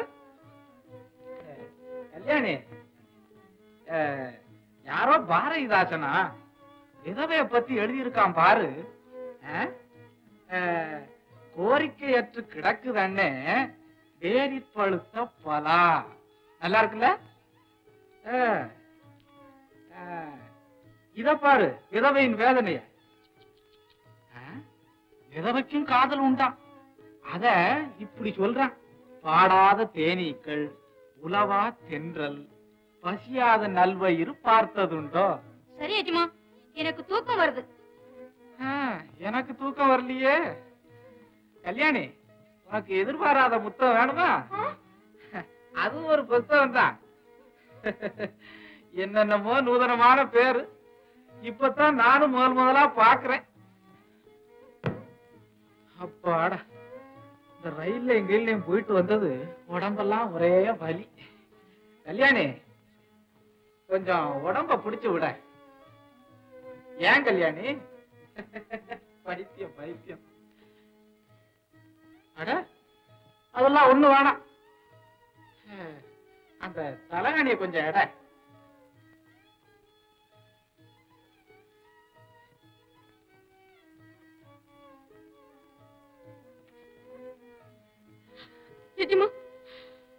உங்க தரத்துக்கு இது அழகில்லை. நீங்க பெரிய மனுஷன், அதனாலதான் இப்படி நடக்கிறேன். கல்யாணி, ஒரு பெரிய மனுஷன் நம்ம மேல பிரியமா இருக்கிறாரேன்னு நீ பெருமைப்பட வேணாம். எஜமா, நான் அப்படி நினைச்சிருந்தா வேலைக்காரியா இருக்க வேண்டியதில்லை, சீமாட்டியா இருந்திருப்பேன். இப்பதான் என்ன, நீ வெளியே அசைச்சா போதும். கல்யாணி, ஒரு கண் ஜாட, பிறகு உன் காலடியில சிரஞ்சீவி அடிமை. எஜமா, நீதான் எனக்கு இன்ப எஜமானி.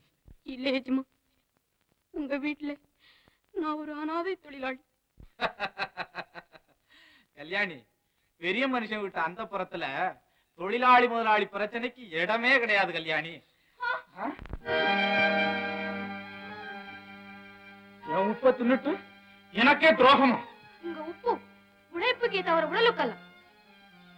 தொடாதீங்க, என் பிணத்தை தான் நீங்க தொட முடியும். அப்படியாவது உயிரை விடு. சுடுகாட்டு வரைக்கும் தொட்டாவது தூக்கிட்டு வர்றேன். கல்யாணி,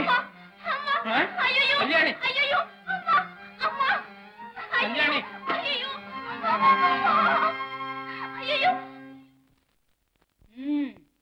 இது என்ன அக்கிரமா? நல்லா இருக்குது லட்சணம். என்ன கிருஷ்ணலீலாவுக்கு அனுப்பிச்சுட்டு இங்க நாராயண லீலா நடத்துறீங்களா? வேலைக்காரிகிட்ட கூட ஆரம்பிச்சாச்சா? உங்க பத்தி தான் ஊரு சிரிப்பா சிரிக்குத. சிரிக்காட்ட முடி, ஓடி. அடுத்து விட்டு எழுத்து விட்டு பொம்பளைங்க அங்க வர கூட பயப்படுறாங்க. அவளுங்க ஏன்டி இங்க வர்றாளுங்க? நீர் ஒரு மனுஷன்னு பிறந்தீர. சர்தாண்டி, சினிமாவுக்கு போன இங்க எங்கடி வந்த? இந்த நாராயணம் பிள்ளை சங்கதான் எனக்கு நல்லா தெரியுமே. ஆமா ஏஜமா, பாதிலே வந்துட்டாங்க. ஆமா, உங்க அக்கா தங்கச்சி யாராவது இப்படி செஞ்சா உமக்கு எப்படி இருக்கும்? ஏன் இஷ்டம், நான் செய்யறேன். உனக்கு நடி? ஏன் இஷ்டம், நானும் ஒரு ஆம்பளை கையை பிடிச்சு இழுத்துக்கிட்டு போறேன். போயண்டி போய. என்னங்க ஏஜமா அது? போவடி போவ. வேலைக்காரி ஆச்சுன்னு அறிய வேண்டாம். கல்யாணி, கதவை நல்லா தாவ போட்டுக்க, ஏதாவது நாய் ஈ வந்து நுழையும்.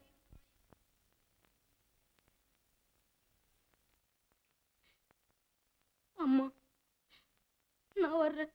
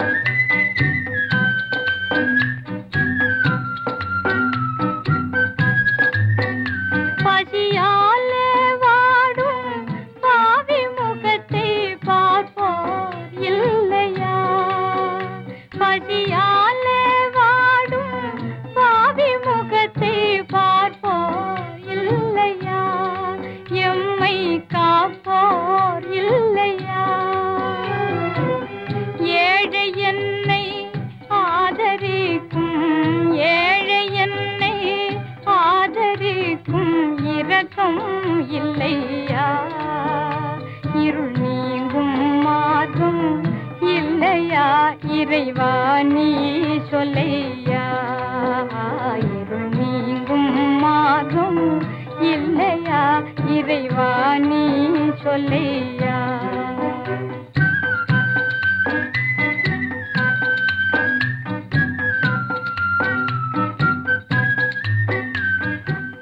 வறுமை பேயே விரட்ட நாட்டில் வழியே இல்லையா, வறுமை பேயே விரட்ட நாட்டில் வழியே இல்லையா, அதற்கழிவே இல்லையா.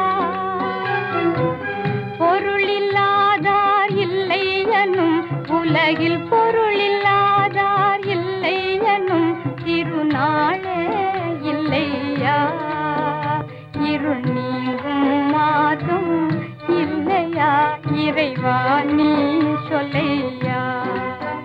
பொருளே இல்லாது தொல்லையா புது வாழ்வே இல்லையா, இருள் நீங்கும் மாதும் இல்லையா இறைவா நீ சொல்லையா, இருள் நீங்கும் மாதும் இல்லையா இறைவா நீ சொல்லையா. ஐயா இந்த தேங்காய் முடியலையாவது ஒண்ணு கொடுங்க சாமி. டே மடப்பயல திமிரு பிடிச்ச பயில ஒன்னு யாரா கொடுக்க சொன்னா? இல்லைங்க எஜமா, கோயில்ல பிரசங்கத்துல சொன்னாங்களே தர்மம் தலகாக்குன்னு. ஏண்டா உனக்கு எனக்குமா சொன்னா? ஓடுற ஏனாயே உனக்கு தேங்காய் கேக்குதா? மரியாதையா குடுறாங்க. ஏழைங்க எஜமா, ஏழை எழவு ஏழைக்கு பிரசாதம் கேக்குதா? கொண்டடாங்க. வேணாம் சாமி, டேய் வேணாம் சாமி, உங்களை எல்லாம் உதச்சாத்தாண்டா சரிப்படு. இங்க ஓடுறாங்க. என்னடா எப்பா ஓட?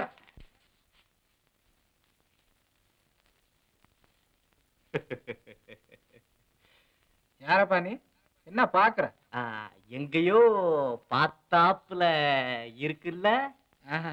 பார்த்திருப்ப ஜெனரல் மெர்ச்சன்ட் நாராயணன் புள்ள நான் தான். மறந்துட்டேன். நானு சேர்மா ஐயா வேலைக்காரன் அவரு கூட உங்களை பார்க்கணும்னு சொன்னார். இருக்கும். ஏன் சக்கரை வைக்கிற வேணுமா? அவருக்கெல்லாம் மூட்டை கணக்காவில் வேணும். சரி இருந்தாலும் சாயங்காலம் வீட்டு பக்கம் வா, தர்றேன். பிளாக்ல தர்றீங்களா? அப்படி என்னப்பா நீ? அப்போ சாயந்தரம் வீட்டு பக்கம் வரட்டுங்களா? வா. பிளாக்ல தர்றீங்களா? தர்றேன். இப்ப நான் போகட்டுங்களா? போ. ஐயோ ஐயப்பா, என்னப்பா இது? இது அடிடாப்பா. எதுக்கு?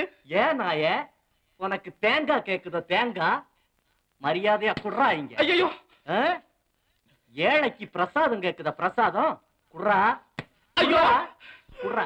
அப்பா அளவா எப்பா? என்னடா எப்பா? இந்தப்பா பிளாக்ல தர்றியா? பிளாக்ல இந்த பிளாக்ல ஒண்ணு வாங்கிக்க. ஐயோ எப்பா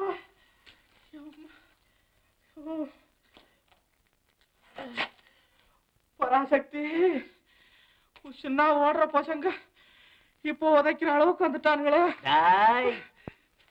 ஓடப்பர் உயரப்பர் எல்லாம் மாறி ஒப்பப்பர் ஆய் விடுவார் உணரப்பா நீ.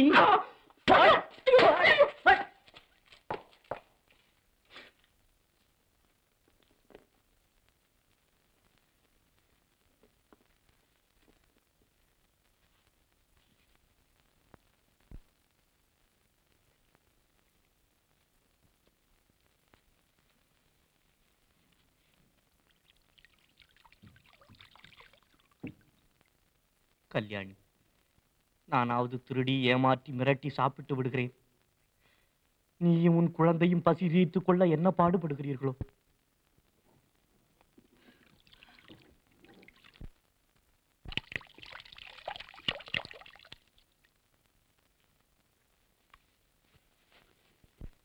நான் திருட இல்ல.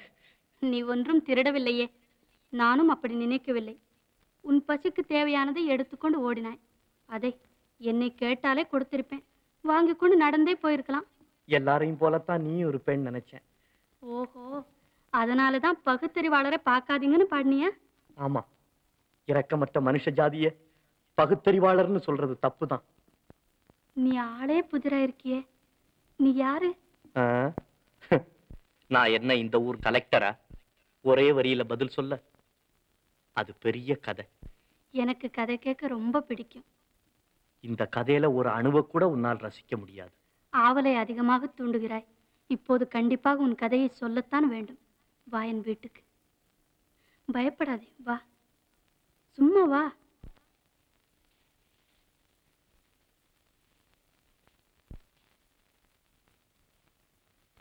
ஹலோ டார்லிங், பசிக்குதா?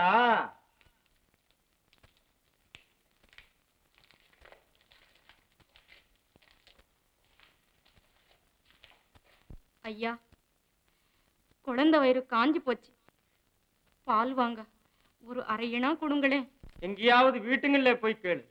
இந்த நாய்க்கு போடுற பிஸ்கெட்டிலாவது ஒண்ணு கொடுங்க ஐயா. சீ கழுத, நாயாம் இல்ல, என் டார்லிங்க பார்த்து நாய் நான் சொல்றேன். பாப்பா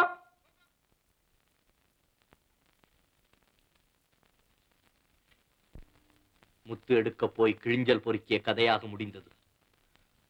தங்கையின் வீட்டில் மகிழ்ச்சி தவழும், உற்சாகம் ஊஞ்சலாடும், களிப்பு கொஞ்சும் என்றெல்லாம் கனவு கண்டேன். அங்கு வேதனை விளையாடிற்று. நானோ வறுமையில் அடிபட்டு பைத்தியக்காரனாய் அங்கு சென்றேன். இந்நிலையில் அறிமுகம் ஒரு கேடா? அதனால் தான் தங்கையிடம் நான் யாரென்றே சொல்லவில்லை. அவள் அழுதது போதும், இன்னும் அழவேண்டாம் என்று நினைத்தேன். ஆனால் என் அன்பு தெய்வம் கல்யாணி என் கண்களுக்கு அப்பால் வெகு தூரம் சென்று விட்டாள். தேடுகிறேன், தேடுகிறேன், தேடிக்கொண்டே இருக்கிறேன். அழுவதா சிரிப்பதா என்றே தெரியவில்லை உன் கதையை கேட்டவுடன். ஏன்? அன்பு இருக்கிற அளவுக்கு உன்னிடத்தில் அறிவில்லை. இப்படி சொல்கிறேனே என்று ஆத்திரப்படாதே. உன் செல்வம் கொள்ளையடிக்கப்பட்ட போதே நீ சென்றிருக்க வேண்டும் போலீசாரிடம். ஒரு பாவையோடு போனேன், பானமருந்தினேன், பணத்தை பறிகொடுத்தேன். இதை போலீசாரிடம் சொல்ல எனக்கு வெட்கமாயிருந்தது. பிச்சைக்காரனாக திருந்தாய், வெட்கமில்லை. திருடனாக மாறினாய், அப்போதும் வெட்கமில்லை. ஆனால் உன் ஏமாற்றத்தை வெளியில் சொல்ல வெட்கப்பட்டிருக்கிறாய். வேடிக்கையான மனிதன். உனக்கு தெரியாது, சமுதாயமே பிச்சைக்கார மடம், பைத்தியக்கார விடுதி, திருடர் குகை. இதில் நான் மட்டும் வெட்கப்படுவானே? சமுதாயம் பிச்சைக்கார மடம்தான், ஆனால் அதில் நீ திருவோடு இல்லாத பரதேசி. சமுதாயம் பைத்தியக்கார விடுதிதான், ஆனால் அதில் நீ கல்லெறிய தெரியாத பைத்தியம். சமுதாயம் திருடர் குகைதான், ஆனால் அதில் நீ கண்ணுக்கோல் பிடிக்க தெரியாத திருடன். சமுதாயத்தை காரசாரமாக திட்டுகிறாயே, யோசித்து பார். உனக்கு தெரியாமலே சமுதாயத்தோடு சேர்ந்து முட்டாளாக இருக்கிறாய் நீ. நானா முட்டாளா?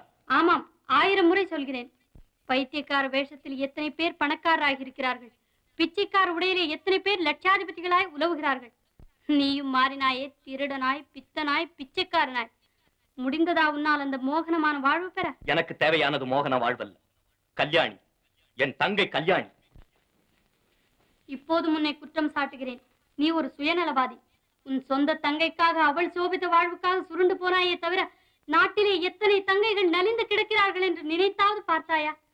அதற்காக உன் நாவு அசைந்ததுண்டா? உன் நெஞ்சு துடித்ததுண்டா? எனக்கேன் துடிக்க வேண்டும்? இந்த கேடுகட்ட சமுதாயத்துக்கு, நன்றி கட்ட நாட்டுக்கு, ஏழைகளை மிதித்து வாழும் எத்தர்களுக்கு துடிக்க வேண்டும். நெஞ்சு, உயிர், உடல் எல்லாம் எனக்கேன் துடிக்க வேண்டும்? அந்த சமுதாயத்திலே தான் நீயும் ஒரு அங்கம். ஆனால் ஏழை அப்படி ஆக்கப்பட்டாய். இதை கேட், உன்னை ஏமாற்றி பணத்தை பறித்து கொண்டாலே அந்த நாடோடியை நான் பாராட்டுகிறேன். பாராட்டுகிறாயா? ஆமாம், உன் கண்ணை திறந்தவள் அவள்தான். நீ ஏழையாக ஆக்கப்படாவிட்டால் ஏழை உலகத்தை நினைத்து கூட இருக்க மாட்டாய். அப்படி ஒரு உலகம் இருப்பதாகவே உனக்கு தெரியாது. உன் உலகம் உல்லாசபுரியாக இருந்திருக்கும். மாளிகையில் வீசும் தென்றலை அனுபவிப்பாய், குடிசையிலே குமுறும் புயலை காண மாட்டாய். சமுதாய கோணல்களை வெறுக்க கற்றுக்கொண்டிருக்கிறாய், ஆனால் எரிமலையை தண்ணீர் ஊற்றி அணைக்க முயல்கிறாய், மலைப்பாம்பை அடக்க மகுடி ஊதுகிறாய். சமுதாய புரட்சி ஆலகால விருட்சத்தின் கிளையை வெட்டுவதல்ல, அதன் ஆணிவேரையே பெயர்ப்பதுதான். வெட்கப்படு நீ மேற்கொண்ட வேலைகளுக்காக. வேதனை தீர்க்கும் மார்க்கம் நீ போட்ட வேஷங்கள் அல்ல, அதற்காக வெட்கப்படு. நாட்டை திட்டுவது உன் தங்கை நலத்திற்காக மட்டும் இருக்கக்கூடாது, அவதிப்படும் 1000 தங்கைகளுக்காக இருந்திருக்க வேண்டும். அதற்காக வெட்கப்படு, வேதனைப்படு, விசாரப்படு. போதும்.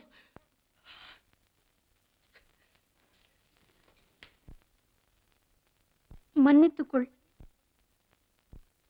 உன் மனதை குழப்பிவிட்டேன்.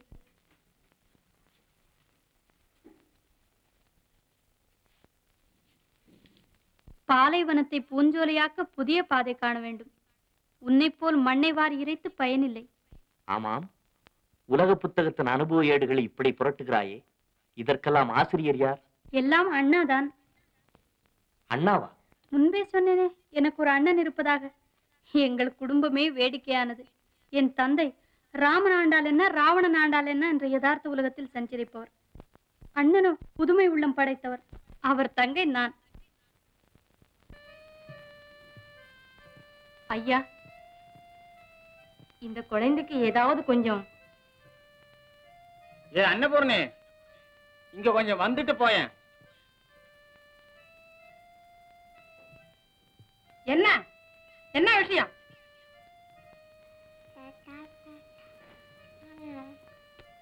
பச்சை சிசு, பசி துடிக்குதம்மா. இந்த குழந்தைக்கு கொஞ்சம் பால் இருந்தா கூட. பாவம், பாலாவது கீழாவது. பாப்பா,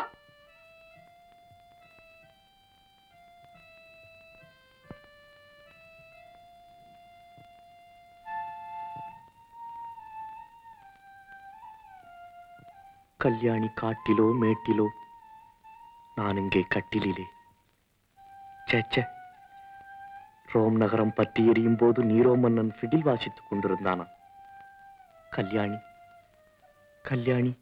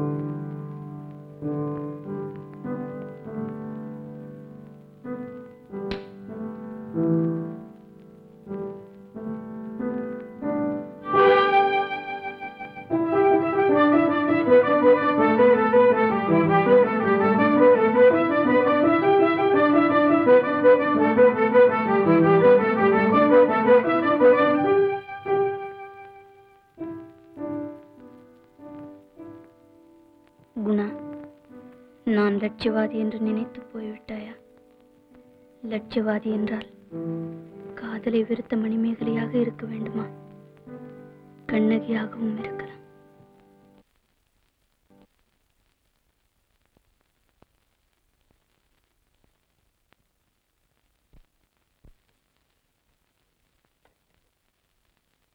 தகப்பனார் பெயர் பரமசிவம் பிள்ளை. உன் பெயர்? ராமச்சந்திரன். ராமச்சந்திரம் பிள்ளை. ஐயோ, எனக்கு பிள்ளைகள ஒண்ணும் கிடையாதுங்க. அடடே, நான் அதை கேட்கலையா. ஜாதி நானும் அதுதான்களே இல்லைன்னு சொல்றேன். தகப்பனாருக்கு என்ன வேலை? நான் என்னத்தங்க சொல்றது. அட சும்மா சொல்லையா. தகப்பனார் வேலை தானுங்க.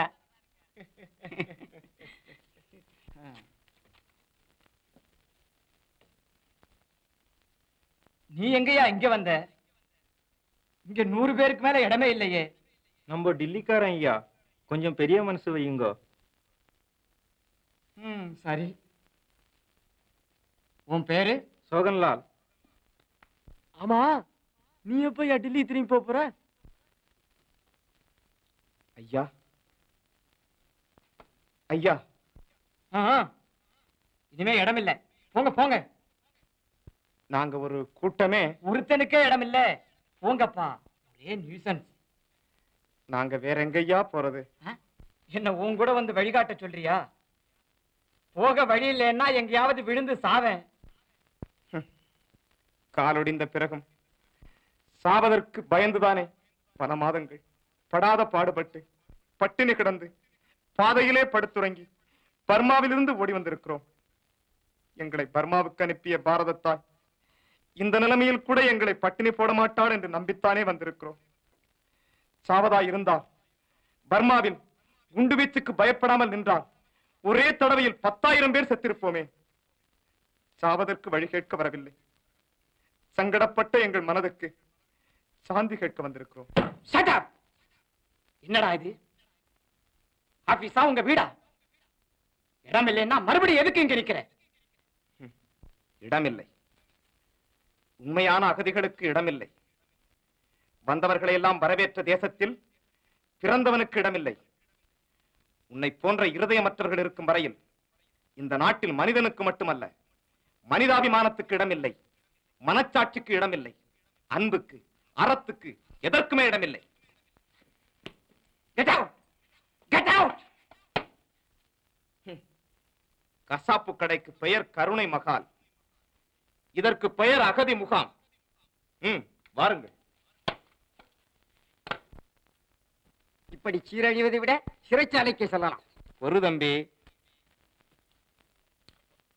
எதையும் திட்டவட்டமாக செய்ய வேண்டும். 4 பேர் வேகத்தில் ஏதாவது செய்துவிட்டு ஜெயிலுக்கு போய்விட்டால் நம் நிலைமை உலகத்துக்கு தெரியாது. பிச்சைக்காரர்கள் நான் மட்டுமல்ல, நாடு முழுதும் பறந்து கிடக்கிறார்கள். இந்த நாட்டில் உள்ள பிச்சைக்காரர்கள் அத்தனை பேரையும் ஒன்று சேர்த்து விட வேண்டும். அதற்காக மாகாணத்தில் உள்ள பிச்சைக்காரர்கள் அத்தனை பேரையும் ஒன்றாக சேர்த்து ஒரு மகாநாடே கூட்டிவிட வேண்டும். என்ன சிரிக்கிறீர்கள்? சிரிப்பதற்காக சொல்லவில்லை, சிந்தித்து பாருங்கள். நமக்காக நாமே போராட வேண்டும். நாம் மூட்டி விடுகிற புரட்சி தீ அரசாங்கத்தை நடுநடுங்க வைக்க வேண்டும். அதற்கு ஒரே ஒரு வழி, சென்னை மாகாண பிச்சைக்கார மகாநாடு. அதிலே சிறந்த தீர்மானம் நமக்கு ஓட்டுரிமை வேண்டும் என்பது. அதை பெற்றுவிட்டால் நாம் எலெக்ஷனுக்கு கூட நிற்கலாம். நம்முடன் போட்டி போட யாரும் துணிய மாட்டார்கள். எப்படியோ மகாநாடு நடக்க வேண்டும். அதிலே தீப்பொறி பறக்கும் தீர்மானங்கள் நிறைவேற வேண்டும். நமது உரிமை குரலை உறக்க எழுப்ப வேண்டும். நமது போர் முரசை வேகமாக தட்ட வேண்டும். நம்முடைய உயிர் போனாலும் சரி, வருங்கால நமது சமுதாயம் வகையோடு வாழ வழிவகுக்க வேண்டும். பிச்சைக்கார மகாநாடு, பிச்சைக்கார மகாநாடு, பிச்சைக்கார மகாநாடு. சரி, நான் வசூலுக்கு கிளம்புகிறேன்.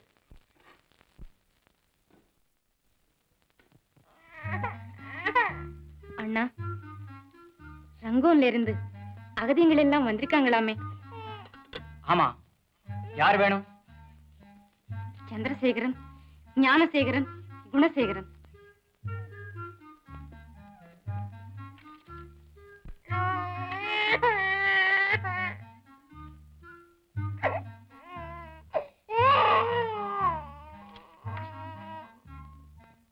அப்படி ஒருத்தருமே இல்லையே.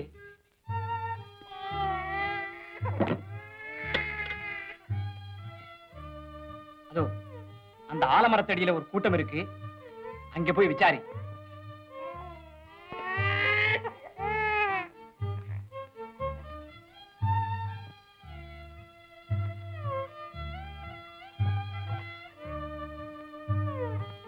அண்ணா, நீங்கள்லாம் பர்மாவில இருந்து வந்தவங்களா? ஆமாம்மா, அகதிகளா வந்தோம். இப்ப ஆண்டிகளா ஆயிட்டோம். ரங்கம்ல எங்க அண்ணன்களை தெரியுமா? பேரு சந்திரசேகரன், ஞானசேகரன், குணசேகரன். எங்க கூட்டம் பூரா இவ்வளவு பேர் தான். இதுல உங்க அண்ணமாரு இருக்காங்களான்னு பாரு.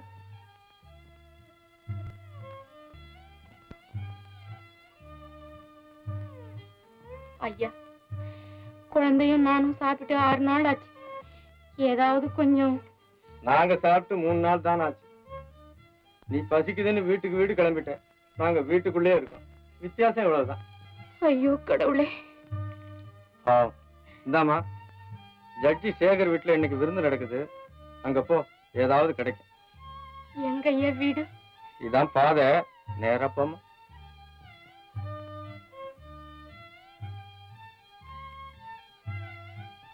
இந்தாங்க, இதை எல்லாருமா சாப்பிடுங்க.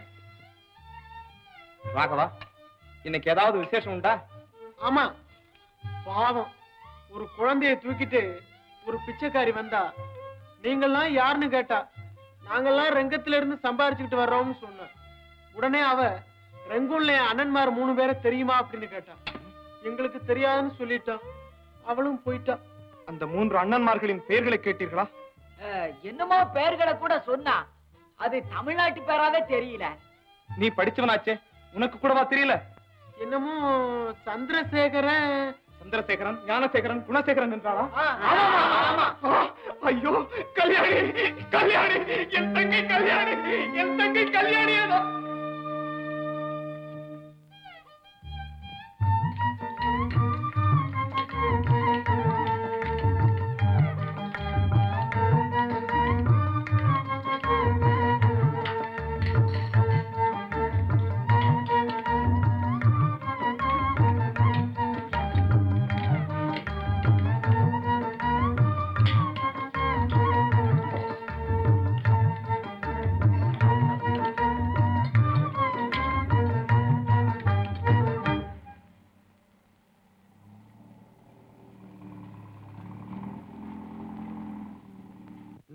இங்க வர்ற ஐயா, பசி தாங்கல, ஏதாவது ஆகாரம்.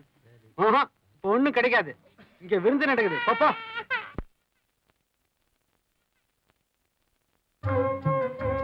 எக்ஸ்கியூஸ் மீ ஜென்டில்மேன்,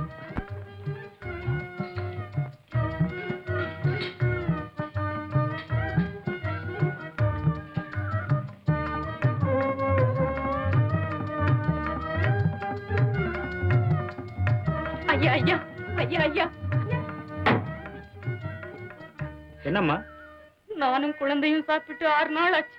சரி சரி, அப்புறமா வா. பசி உயிர் போகுது ஐயா. இந்த குழந்தை முகத்தையாவது பாருங்க, உங்களுக்கு ரொம்ப புண்ணியம் உண்டு. ஆமா ஆமா, புண்ணியத்தை பார்த்து பார்த்து தான் தங்கச்சி முகத்தையே பார்க்க முடியாம போச்சு. சரி சரி, போப்போ. ஐயா ஐயா. ஹலோ, வாங்க வாங்க. ஐயா ஐயா ஐயா ஐயா. என்னம்மா இது, உனக்கு சொன்னா தெரிய மாட்டேங்குது. ஐயா, பெரியவங்களே நீங்களாவது கருணை காட்டுங்க. என்ன சுத்த நியூசன்ஸ். சச்சே, நீ ஒழுங்கா போக மாட்டேன். நீங்க வாங்க மிஸ்டர். ஐயா, நீங்களே இப்படி சொன்னா நாங்க வேற எங்கயா போவோம்? எரிதையா வயிறு. ஐயா அடச்சே, காலை விடு.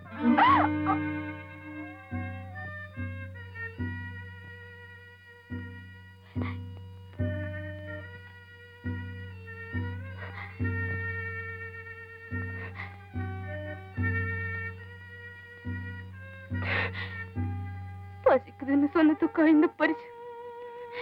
நீ குழந்தை குட்டி பெற்றதில்லையா பாவி? நீ சகோதரர்களோடு பிறக்கவில்லையா சண்டாளா? பாரும் இந்த பசிலை பஞ்சடைந்த கண்களை கண்ட பிறகும், பரட்டை தலையை கண்ட பிறகும், பசியால் புழுமின துடிக்கும் பரிதாபத்தை கண்ட பிறகும், பாய்களே உங்களுக்கு மனம் இறங்கவில்லையா? ஒண்ணு குளித்தவரிடம் அன்பு காட்டி, உன்னச்சோரில்லா இந்த ஏழையிடம் ஆத்திரத்தை காட்டும் அஹிம்சா மூர்த்திகளே, பாவம் புண்ணியம் மோட்சம் நரகம் இவைகளை பற்றி கதை எழுக்கும் கணவன்களே, நரகம் என்று ஒன்றிருந்தால் அதில் உங்களுக்கு இடம் சரியாக போய்விடும், உங்களுக்கு இடம் சரியாக போய்விடும்.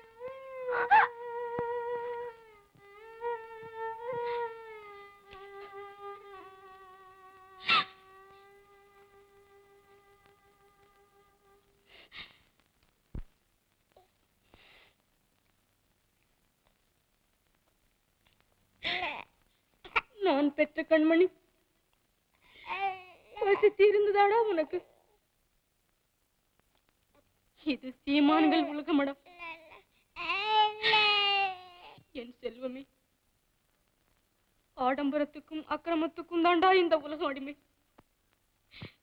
உனக்கு என்னடா தெரியும்?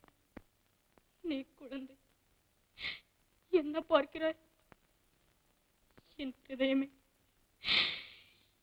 என் கண்களிலே வழியும் கண்ணீர் பாலாக இருக்கக்கூடாதா என்று பார்க்கிறாயா?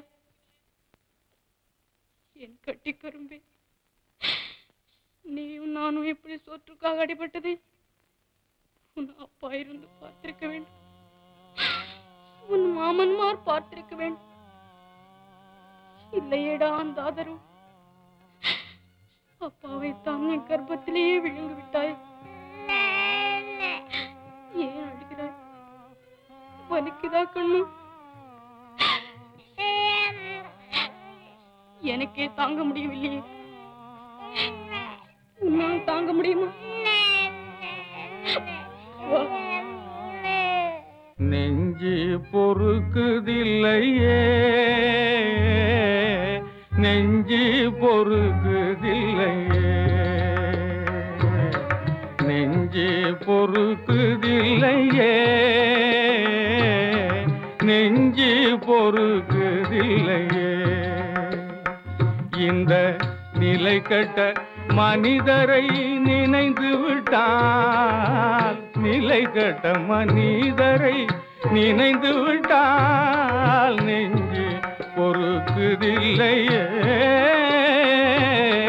நெஞ்சு பொறுக்குதில்லையே.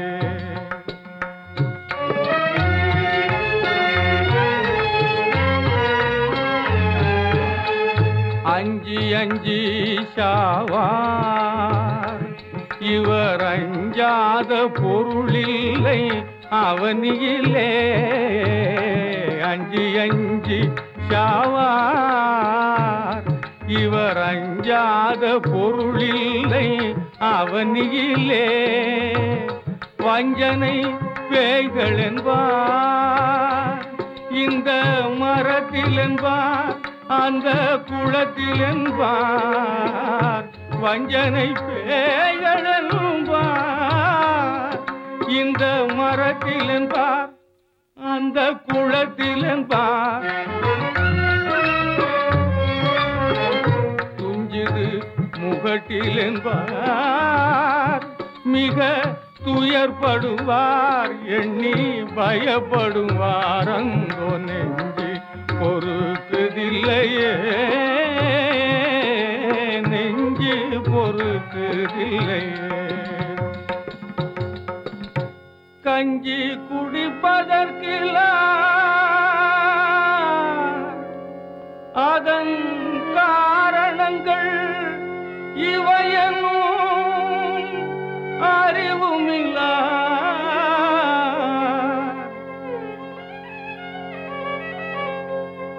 பஞ்சமோ பஞ்சமென்றே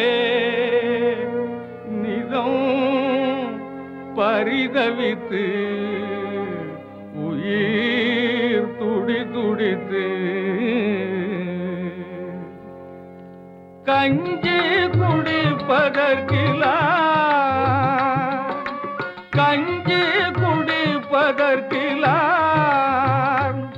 அதன் காரணங்கள் இவையென்னும் அறிவுமிலா பஞ்சமோ பஞ்சமென்றே, பஞ்சமோ பஞ்சமென்றே நிதம் பரிதவித்து உயிர் துடி துடித்து துஞ்சி மடிகின்றாரே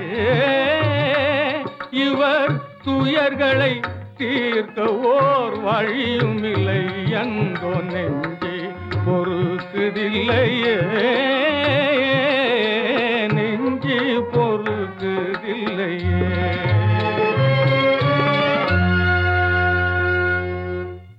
அண்ணே, நீ பாடினது பூரா சரிதான்.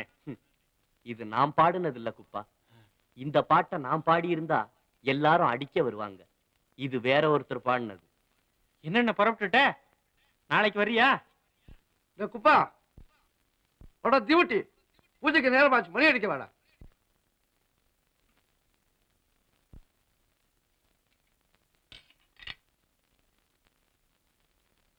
குப்பா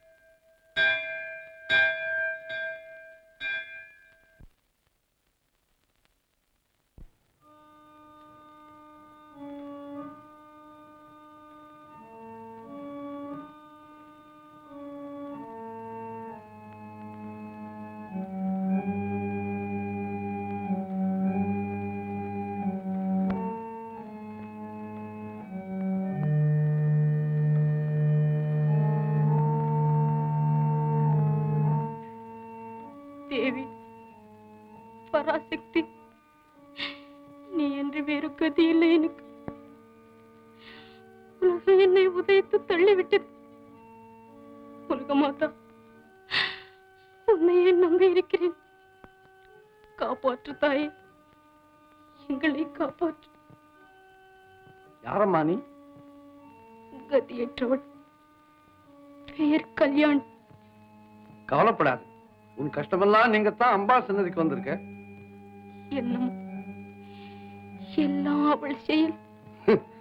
என் பொண்ணு மாதிரி இருக்க. போமா உள்ளே, என் தாயை தாராளமா வணங்கு.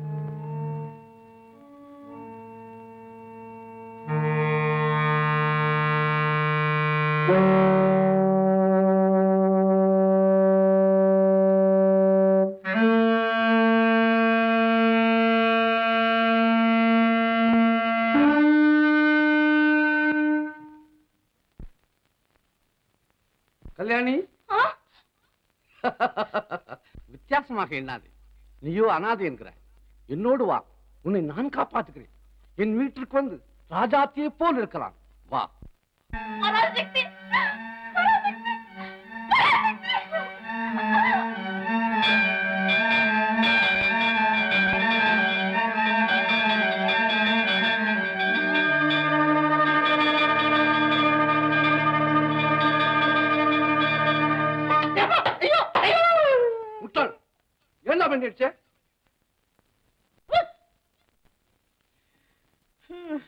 நெஞ்சு பொறுக்குதில்லையே இந்த நிலைகட்ட மனிதரை நினைந்து விட்டால் நெஞ்சு பொறுக்குதில்லையே.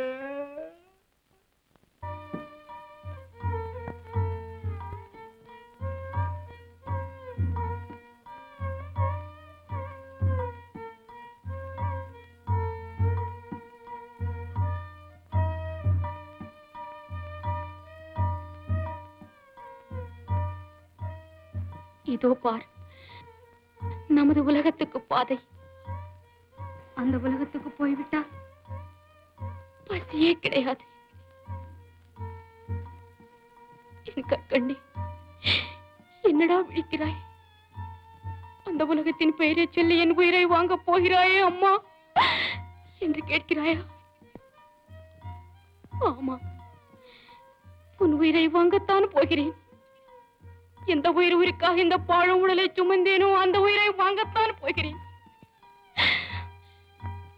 மடியிலே தவழ்ந்த என் மாணிக்கமே, உன்னை இந்த நதியிலே தவழ்விட போகிறேன்.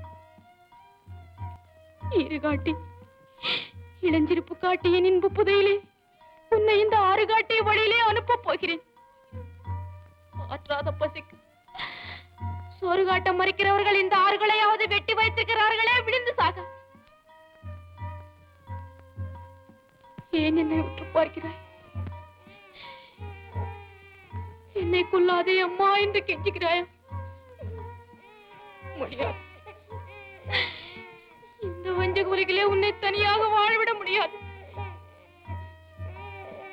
யாரை நம்பி உன்னை விட்டு செல்வேன்?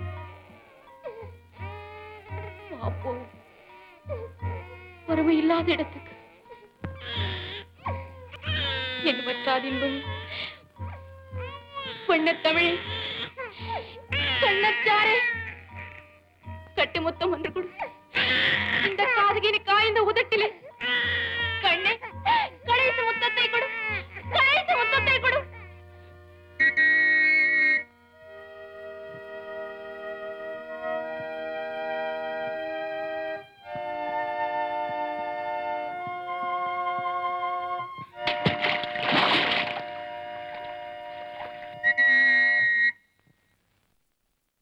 சாவது எவ்வளவோ மேல் இப்படி சங்கடப்படுவதை விட, வைரக்கல்லில் சம்மட்டியடி விழுந்தது போல் குலைந்து நொறுங்கிவிட்டதே எங்கள் குடும்பம்.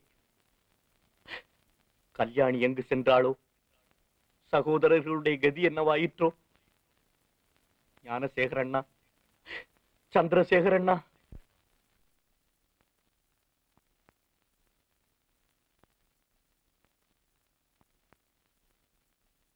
இப்படி மௌனம் சாதிப்பது கோர்ட்டை அவமதிப்பதாகும்.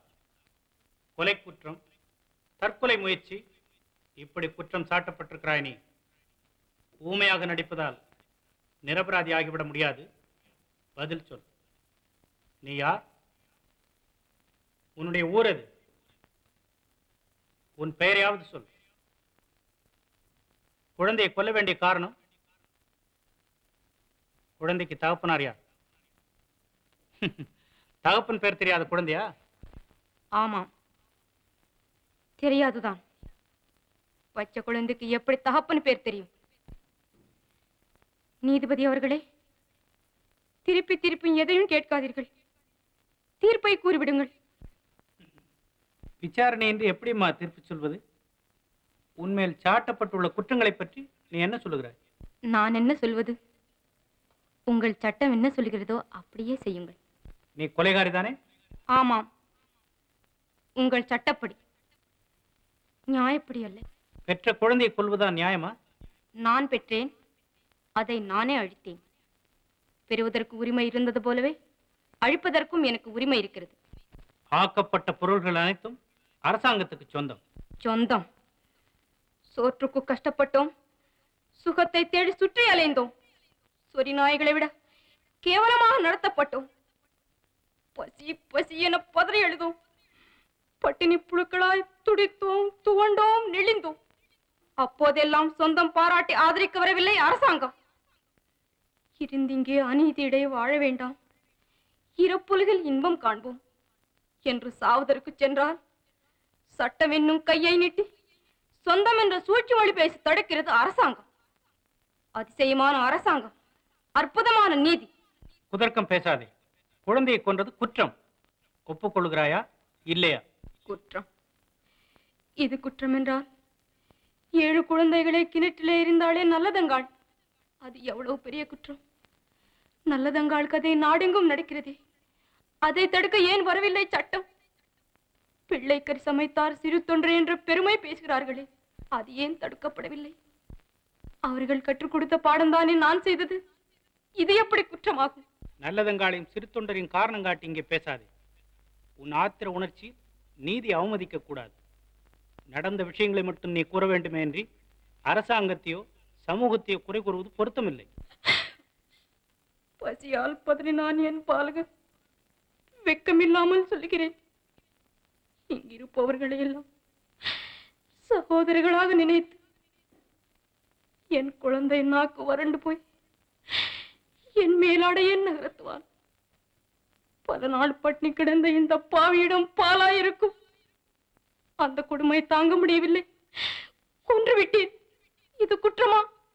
குழந்தையை எப்படியும் நீ காப்பாற்றத்தான் முயற்சித்திருக்க வேண்டும். என் குழந்தை என்ன திருஞான சம்பந்தரா? பார்வதி வந்து பால் கொடுத்து காப்பாற்ற நான் தானே காப்பாற்றியாக வேண்டும். வறுமையிலே புரண்டேன், வாழ வழி பார்க்கும் இடையூறாயிருந்தது என் வாலிபம். பொன்னஞ்சிறு வலையிலே விடாத காரணத்தால் நான் சட்டத்தின் முன்னே நிற்கிறேன் குற்றவாளியாய். கொஞ்சம் உதட்டை அசைத்திருந்தால் உப்பரிக்கையிலே உலவிக் கொண்டிருப்பேன். விதவையாக அல்ல, விஷனம் பிடித்தவளா இல்ல, விபச்சாரியாய்.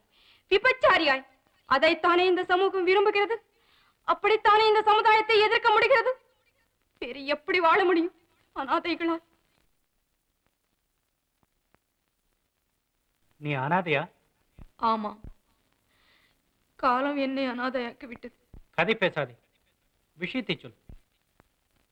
பிறந்த மறுநாளே தாயார் இருந்து விட்டாள். தகப்பனார் நிழலிலே வளர்ந்தேன். தமையன்மார் 3 பேர். அவர்களை நான் சரியாக கூட பார்த்ததில்லை. இளம் வயதிலேயே ரங்கூனுக்கு போய்விட்டார்கள். கல்யாணமாயிற்று எனக்கு. கணவன் இருந்தார், தந்தையும் இருந்தார். ரங்கூனிலிருந்து என் அண்ணன்கள் சந்திரசேகரன், ஞானசேகரன், குணசேகரன் வந்துவிடுவார்கள் என்று வழிமேல் விழி வைத்து கிடந்தேன். வரவில்லை அண்ணன்மார். வயிற்றின் புயலை எடுக்க பிள்ளையை தூக்கி கொண்டு பிச்சைக்காரியாய் திறந்தேன். நாட்டிலே எனக்கு கிடைத்த பதில் போடி வேலையற்றோள் என்பதுதான். ஒரு நீதிபதியாம் நேர்மையை அனுஷ்டிப்பவராம். பிச்சை கேட்க போன என்னை போலீஸ்காரால் உதைத்தார்.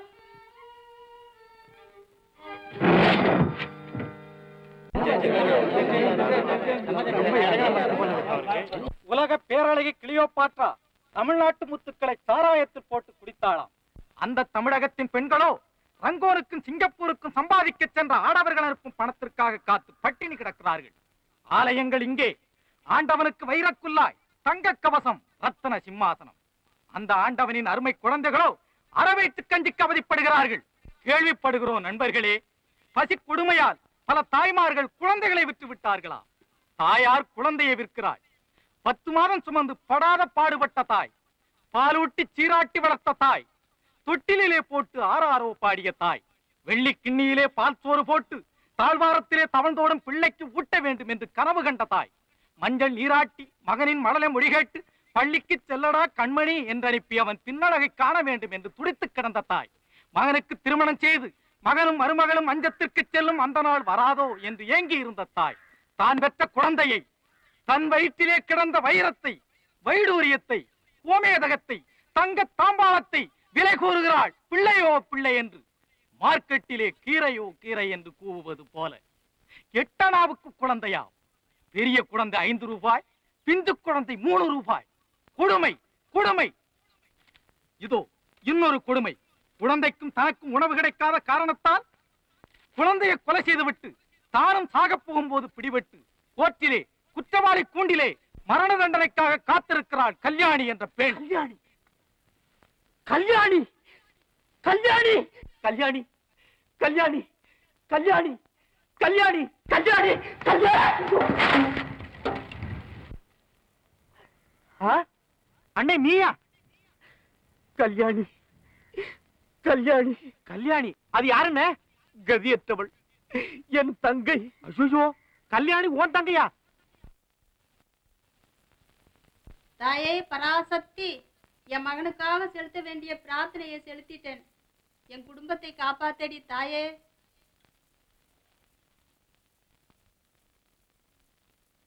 ஓம் ரீம் கிரீம் யங் வங் மங் சிங் ஐயும் கிளியும் மவ்வும் சவ்வும் சர்வ சங்கடங்களும் ஸ்வாஹா.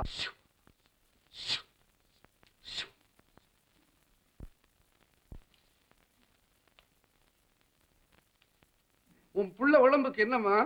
அம்பா குடிகொண்டிருந்தா என் பிள்ளை உடம்புல ஒரு வில்லங்கமும் வராம இருந்தா பாடக்காவடி கட்டுறதா வேண்டிக்கிட்டேன். அவ தயவுல ஒரு கண் மாத்திரம் போய் பிழைச்சுக்கிட்டான். பிரார்த்தனையும் செலுத்திட்டேன். பயப்படாதே, இனி அவனுக்கு ஒரு குறையும் இல்லை, தீர்க்காயுசா இருப்பான். டேய் பூசாரி,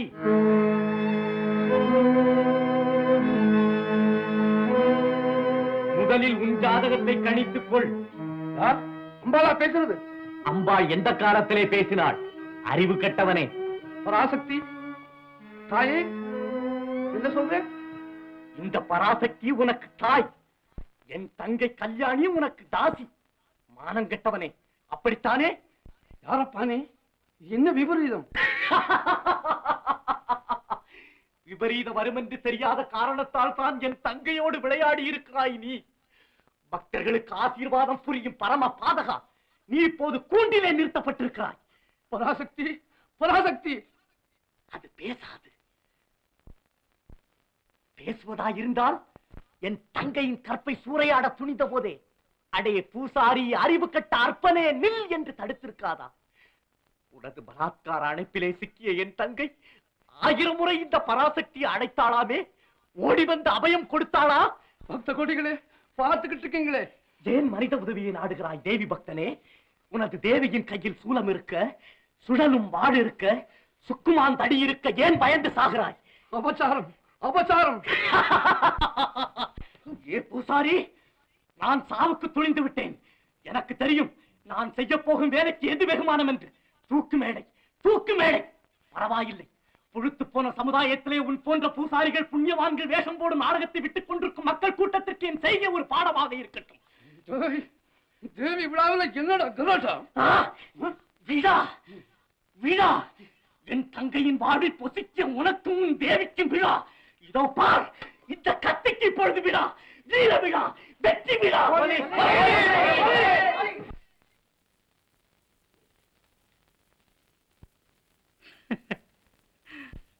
கல்யாணி கல்யாணி, இதோ பாருங்க, என்னை பாருங்க. நீ யாரு? கல்யாணியா? கல்யாணி, நீ கல்யாணி இல்லை. கல்யாணி உன்னை போல் இருக்க மாட்டாள். என் கல்யாணி ஏழை.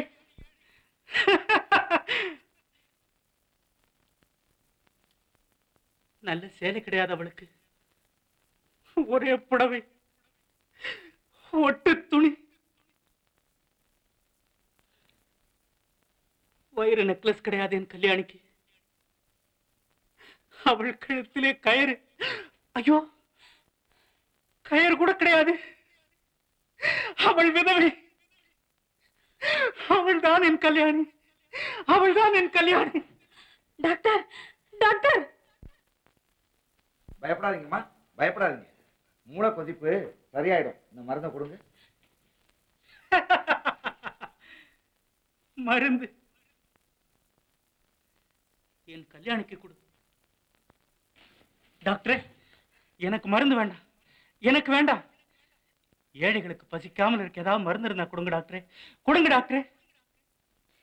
கொடுக்க மாட்டீரா? கொடுக்க மாட்டீரா? கொடுக்காவிட்டா குழந்தைகளை ஆற்றுல போட்டு விடுவார்கள் டாக்டர், ஆற்றுல போட்டு விடுவார்கள். என் கல்யாணி அப்படித்தான் போட்டு விட்டாள், அப்படித்தான் போட்டு விட்டாள் என் கல்யாணி. கல்யாணி கல்யாணி. நீதிமன்றம் விசித்திரம் நிறைந்த பல வழக்குகளை சந்தித்திருக்கிறது, புதுமையான மனிதர்களை கண்டிருக்கிறது. ஆனால் இந்த வழக்கு விசித்திரமும் அல்ல, வழக்காடும் நானும் புதுமையான மனிதன் அல்ல. வாழ்க்கை பாதையிலே சர்வசாதாரணமாக தென்படக்கூடிய ஓர் ஜீவன்தான் நான். கோவிலிலே குழப்பம் விளைவித்தேன், பூசாரியை தாக்கினேன், குற்றம் சாட்டப்பட்டிருக்கிறேன். இப்படியெல்லாம் நீங்கள் எதிர்பார்ப்பீர்கள் நான் இதையெல்லாம் மறுக்கப் போகிறேன் என்று. இல்லை, நிச்சயமாக இல்லை. கோவிலிலே குழப்பம் விளைவித்தேன். கோவில் கூடாது என்பதற்காக அல்ல, கோவில் கொடியவரின் கூடாரமாய் இருக்கக்கூடாது என்பதற்காக. பூசாரியை தாக்கினேன், அவன் பக்தன் என்பதற்காக அல்ல, பக்தி பகல் வேஷமாய் ஆகிவிட்டதை கண்டிப்பதற்காக. உனக்கேன் இவ்வளவு அக்கறை, உலகத்தில் யாருக்கும் இல்லாத அக்கறை என்று கேட்பீர்கள். நானே பாதிக்கப்பட்டேன், நேரடியாக பாதிக்கப்பட்டேன். சுயநலம் என்பீர்கள். என் சுயநலத்திலே பொதுநலமும் கலந்திருக்கிறது. ஆகாரத்திற்காக அழுக்கை சாப்பிட்டு தடாகத்தை சுத்தப்படுத்துகிறதே மீன், அதை போல என்னை குற்றவாளி என்கிறார்களே, இந்த குற்றவாளியின் வாழ்க்கை பாதையிலே கொஞ்ச தூரம் பின்னோக்கி நடந்து பார்த்தால் அவன் கடந்து வந்துள்ள காட்டார்கள் எவ்வளவு என்று கணக்கு பார்க்க முடியும். பாட்டொலிக்கும் குயில்கள் இல்லை என் பாதையில், படமெடுக்கும் பாம்புகள் நெளிந்திருக்கின்றன. தென்றலை தீண்டியதில்லை நான், தீயை தாண்டி இருக்கிறேன். கேளுங்கள் என் கதையை, தீர்ப்பு எழுதுவதற்கு முன் தயவு செய்து கேளுங்கள். தமிழ்நாட்டிலே இந்த திருவிடத்திலே பிறந்தவன் நான். பிறக்க ஒரு நாடு, பிழைக்க ஒரு நாடு. தமிழ்நாட்டின் தலையெழுத்துக்கு நான் விதிவிலக்கா? ரங்கூன் என் உயிரை வளர்த்தது, உயர்ந்தவனாக்கியது. திருமண கோலத்திலே இருக்கும் என் தங்கையை காண வந்தேன். மோசடி வழக்கிலே ஈடுபட்டு குற்றவாளி குண்டிலே உங்கள் முன்னால் நிற்கிறாளே, இதோ இந்த ஜாலக்காரி ஜாலி, இவள் வலையிலே வீழ்ந்தவர்கள் நானும் ஒருவன். பணப்பெட்டியை பறிகொடுத்தேன், பசியால் திரிந்தேன், மெலிந்தேன், கடைசியில் பைத்தியமாக மாறினேன். காண வந்த தங்கையை கண்டேன் கண்ணற்ற ஓவியமாக, ஆம் கைம்பெண்ணாக. தங்கையின் பெயரோ கல்யாணி, மங்களமான பெயர். ஆனால் கழுத்திலோ மாங்கல்யம் இல்லை. செழித்து வாழ்ந்த குடும்பம் சீரழிந்து விட்டது. கையிலே பிள்ளை, கண்ணிலே நீர். கல்யாணி அலைந்தாள், கல்யாணிக்காக நான் அலைந்தேன். கல்யாணிக்கு கருணை காட்டினார்கள் பலர். அவர்களிலே காளையர் சிலர் கைமாறாக அவள் காதலை கேட்டனர். கொலை வழக்கிலே சம்பந்தப்பட்டு கைதியாக நிற்கிறானே, இதோ இந்த கொடியவன் வேணு, இவன் பகட்டால் மயக்க முயன்றான் என் தங்கை. நான் தடுத்துராவிட்டால் என் தங்கை அப்போதே தற்கொலை செய்து கொண்டிருப்பாள். கடவுள் பக்தர்களும் கல்யாணியை காப்பாற்ற வந்தார்கள். பிரதி உபகாரமாக அவள் கடைக்கண் பார்வையை கேட்டு, அவர்களிலே தலைமையானவன் இதோ இந்த பூசாரி, கல்யாணியின் கற்பை காணிக்கையாக கேட்டிருக்கிறான். பராசக்தியின் பெயரால், உலக மாதாவின் பெயரால். கல்யாணி உலகத்தில் புழுவாக துடித்தபடியாவது உயிரோடு இருந்திருப்பாள்.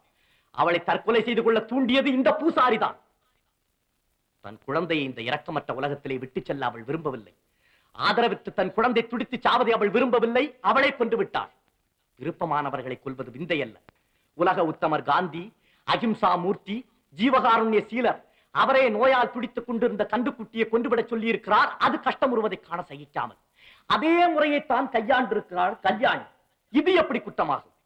வெளிநாட்டிலிருந்து திரும்பிய ஒரு தமிழனுக்கு வாழ வழி இல்லை. தமிழ்நாட்டிலே பிறந்த ஒரு பெண்ணுக்கு வாழ்வதற்கு பாதுகாப்பில்லை. என் தங்கை மட்டும் கொஞ்சம் விட்டு கொடுத்திருந்தான். கோடீஸ்வரன் வீட்டு பள்ளி அறையிலே ஒரு நாள், மானத்தை விலை கூறியிருந்தால் மாளிகை வாசியின் மடியிலே ஒரு நாள், இப்படி ஓட்டியிருக்கலாம் நாட்களை. இதைத்தானா இந்த நீதிமன்றம் விரும்புகிறது? பகட்டி என் தங்கையை விரட்டியது, பயந்தோடினாள். பணம் என் தங்கையை துரத்தியது, மீண்டு ஓடினாள். பக்தி என் தங்கையை பயமுறுத்தியது, ஓடினாள் ஓடினாள், வாழ்க்கையின் ஓரத்திற்கே ஓடினாள். அந்த ஓட்டத்தை தடுத்திருக்க வேண்டும், வாட்டத்தை போக்கியிருக்க வேண்டும் என்று சட்டத்தை நீட்டுவோர் செய்தார்களா? வாழ விட்டார்களா என் கல்யாணியை? குற்றவாளி யார் வழக்கிற்கோ வக்கீலாக மாறுகிறான். இல்லை, யார் வழக்கிற்கும் இல்லை. அதுவும் என் வழக்கு தான், என் தங்கையின் வழக்கு. தங்கையின் மானத்தை அழிக்க எண்ணிய மாபாவிக்கு புத்தி புகட்ட அண்ணன் ஓடுவதிலே என்ன தவறு? கல்யாணி தற்கொலை செய்து கொள்ள முயன்றது ஒரு குற்றம், குழந்தையை கொன்றது ஒரு குற்றம், நான் பூசாரியை தாக்கியது ஒரு குற்றம். இத்தனை குற்றங்களுக்கும் காரணம் யார்? யார் யார் காரணம்? கல்யாணியை கஞ்சிக்கு வழி இல்லாதவளாக அலைய விட்டது யார் குற்றம்? விதியின் குற்றமா, அல்லது விதியை சொல்லி வயிறு வளர்க்க வீணர்கள் குற்றமா? பணம் பறிக்கும் கொள்ளை கூட்டத்தை வளரவிட்டது யார் குற்றம்? பஞ்சத்தின் குற்றமா, அல்லது பஞ்சத்தை மஞ்சத்திற்கு வரவழைத்த வஞ்சகர்களின் குற்றமா? கடவுள் பெயரால் காமலியிலே நடத்தும் போலி பூசாரிகளை நாட்டிலே நடமாட விட்டது யார் குற்றம்? கடவுளின் குற்றமா, அல்லது கடவுள் பெயரை சொல்லி காலட்சேபம் நடத்தும் கயவர்கள் குற்றமா? இந்த குற்றங்கள் களையப்படுவரை குணசேகரங்களும் கல்யாணிகளும் குறைய போவதில்லை. இதுதான் எங்கள் வாழ்க்கையேட்டில் எந்த பக்கம் புரட்டினாலும் காணப்படும் பாடம், பகுத்தறிவு, பயனுள்ள அரசியல் தத்துவம். உன் விவாதம் பொருத்தமற்றதாக இருக்கிறது. குற்றம் செய்தவர்களை தண்டிக்க தனிப்பட்ட யாருக்கும் உரிமை கிடையாது. அதற்கு சட்டம் இருக்கிறது. நடந்ததை சொல்ல உனக்கு அளிக்கப்பட்டிருக்கும் உரிமையை நீ சமூகத்தையோ பிறரையோ குறை கூற உபயோகப்படுத்தக்கூடாது. கேட்ட கேள்விக்கு மட்டும் பதில் சொல். கல்யாணி உன் தங்கை என்பது உண்மைதானா? இந்த கேள்வி தங்களுக்கே வேடிக்கையா இல்லை? சரி, கல்யாணி வரட்டும்.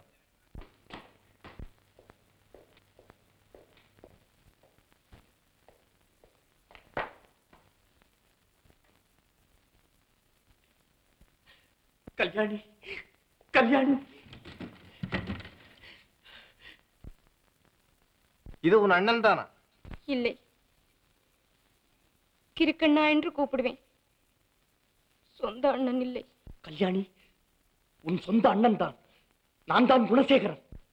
என்னம்மா, அவருக்கு கொஞ்சம் பைத்தியம். ஆமா, பைத்தியமாக நடித்தே என் தங்கையின் வேதனையை அதிகப்படுத்த கூடாது என்பதற்காக. ஐயா நீதிபதி அவர்களே, நம்ப வேண்டாம். எனக்கு எப்படி வேண்டுமானாலும் தீர்ப்பெழுதுங்கள். அதற்குள் ஒரு வேண்டுகோள், என் தங்கை கல்யாணியை மன்னித்து விடுங்கள். அதை பற்றி நீ பேசக்கூடாது. அது குழந்தையை கொலை செய்த குற்றம். இல்லை, இல்லை, கல்யாணி குற்றம் செய்யவில்லை. குழந்தை கொலை செய்யப்படவில்லை. இதோ கல்யாணியின் குழந்தை. விமலா, குணா,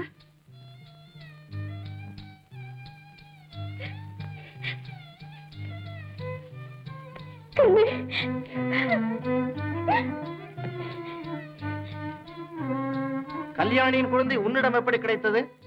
நிலவு கால இரவுகளில் நான் ஆற்றிலே படகில் செல்வது வழக்கம்.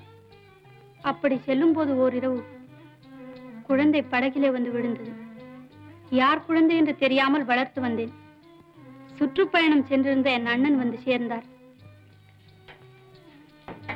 வாங்க அண்ணா. என்ன விமலா, யார் குழந்தை? பழக்கம் போல் படகில் செல்லும் போது இந்த குழந்தை படகில் வந்து விழுந்தது. விவரம் ஒன்றும் தெரியவில்லை. கல்யாணியின் குழந்தையாக இருக்குமா? என்ன, இதோ பார். கல்யாணி என்ற பெண் உணவு கிடைக்காத காரணத்தால் குழந்தையை ஆற்றிலே எரிந்துவிட்டு தானும் தற்கொலை செய்து கொள்ளப் போகும்போது பிடிபட்டு கோர்ட்டிலே நிற்கிறாள் குற்றவாளியார். கல்யாணி, கல்யாணி, குணசேகரன். ஆமாம், குணசேகரன் தங்கைதான். இந்த வழக்கு பற்றி கூறினார். உண்மை தெரிந்த நான் ஓடி வந்தேன். இவர்களை உனக்கு தெரியுமா? தெரியும். இவர் குணசேகரன், கல்யாணியின் அண்ணன். அண்ணா, வேடிக்கையான வழக்கு. கல்யாணி குணசேகரன் வழக்கு முடிவு. குழந்தை சாகவில்லை. குணசேகரன் செய்தது தற்காப்புக்கே. கருணை காட்டலாம் என்று நீதிபதியின் சிபார்சு. கல்யாணி, குணசேகரன் இவர்கள் மீது தொடரப்பட்ட வழக்குகளில் அவர்கள் செய்தது குற்றம்தான் என்று நீதிபதி தீர்ப்பு கூறினார். இருந்தாலும் கல்யாணியின் குழந்தை இறக்கவில்லையாதலாலும் குணசேகரன் பூசாரியை தாக்கியது தன்னை காப்பாற்றி கொள்ளவே செய்ததாலும் சர்க்கார் இவர்களை விடுதலை செய்து விடலாம் என்று சிபார்சு செய்திருக்கிறார். ஐயா, ஐயா. என்னப்பா, என்ன வேணும்? ஒரு மகாநாடு நடத்த போறோம். அதுக்கு உங்களாலான நன்கொடை ஏதாவது. மகாநாடா? உங்களுக்கெல்லாம் வேற வேலை இல்லை? இல்லைங்க. எது வேலை இல்லாத காரணத்தினாலதான் பிச்சைக்காரர்கள்லாம் சேர்ந்து ஒரு மகாநாடு நடத்துறதுன்னு தீர்மானம் பண்ணி இருக்கிறோம். அதுக்கு பிச்சைக்கார மகாநாடா? சபாஷ். உங்களுக்கெல்லாம் நாங்க நன்கொடை கொடுக்க ஆரம்பிச்சா அப்புறம் நாங்களும் உங்களோட சேர வேண்டியதுதான். சரி சரி, போப்பா. அண்ணா, அண்ணா, தம்பி, அண்ணி, அண்ணா, அண்ணனுக்கு என்ன அண்ணி? இதோ பாருங்க, இதோ பாருங்க, உங்க தம்பி குணசேகரன், தங்கச்சி கல்யாணி. கல்யாணி? ஆமா அண்ணா, நான் தான் அண்ணா. பாருங்க அண்ணா, கல்யாணி வந்திருக்கிறேனா? கல்யாணி, கல்யாணி வரமாட்டாள். அவளை அவள் அண்ணன் உதைத்து விட்டான், ஆற்றில விழுந்து விட்டாள். இல்லை இல்லை, தூக்கில போட்டு விட்டார்கள். அண்ணா இல்லை அண்ணா. அண்ணா, நான் தான் ஜட்ஜ்மெண்ட் எழுதினேன். அண்ணனா இருந்தால் என்ன, தங்கையா இருந்தால் என்ன, குற்றம் குற்றம்தான், குற்றம்தான். என் தங்கை சாகத்தான் வேண்டும். அண்ணா, எங்களை பாருங்கள் அண்ணா, இதோ பாருங்கள், கல்யாணி வந்திருக்கிறாள். கல்யாணி. ஆமாண்ணா, இதோ வந்திருக்கேன். இதோ கல்யாணியின் குழந்தை.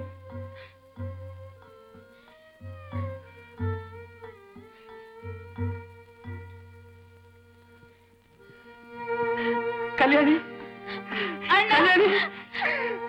கல்யாணி, கல்யாணி. அண்ணா புனசேகரா, புனசேகரா, புனசேகரா.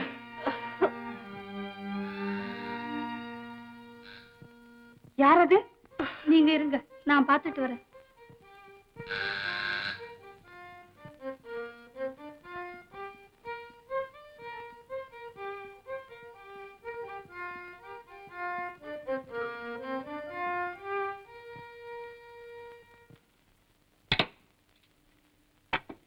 அம்மா, நீ யாரப்பா? உனக்கு என்ன வேணும்? ஐயா கிட்ட சொல்லுங்க, பிச்சைக்கார மகாநாடு நடத்த போறோம், அதுக்கு நன்கொடைக்காக வந்திருக்கிறேன். என்னம்மா சிரிக்கிறீங்க? பிச்சைக்காரங்க மகாநாடு நடத்த போறாங்களேன்னா இப்ப அப்படித்தான் இருக்கும். இன்னும் கொஞ்ச நாளையில பிச்சைக்காரன் மந்திரியாவே வரப்போறான் பாருங்க.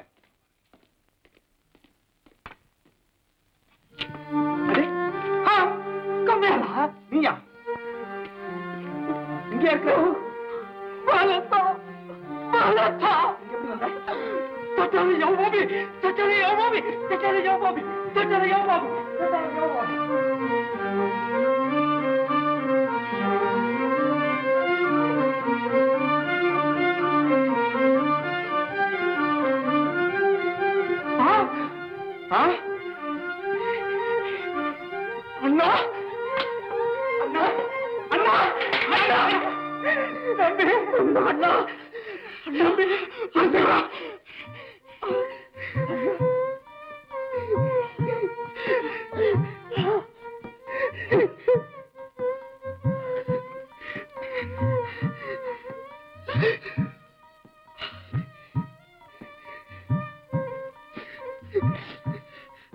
தம்பி, அத பாரப்பா, கல்யாணி பாரு. கல்யாணி, கல்யாணி, கல்யாணி. இவாளே, இவாளே, இவாளே, சோகோ சோகோ.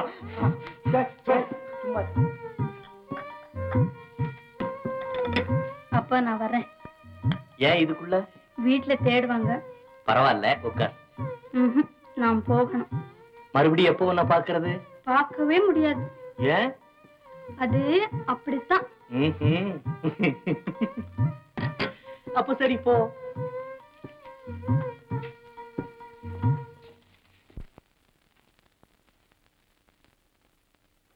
இன்ப கனவை ஏனோ கலைக்கிறாய், அன்பு கயிறுதான் அறுக்க யாராலும் ஆகாதையா.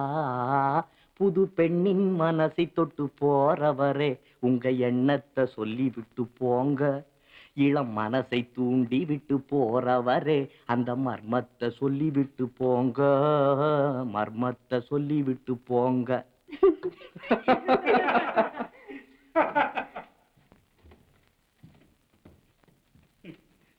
என்னப்பா குணசேகரா, என்ன இதெல்லாம்?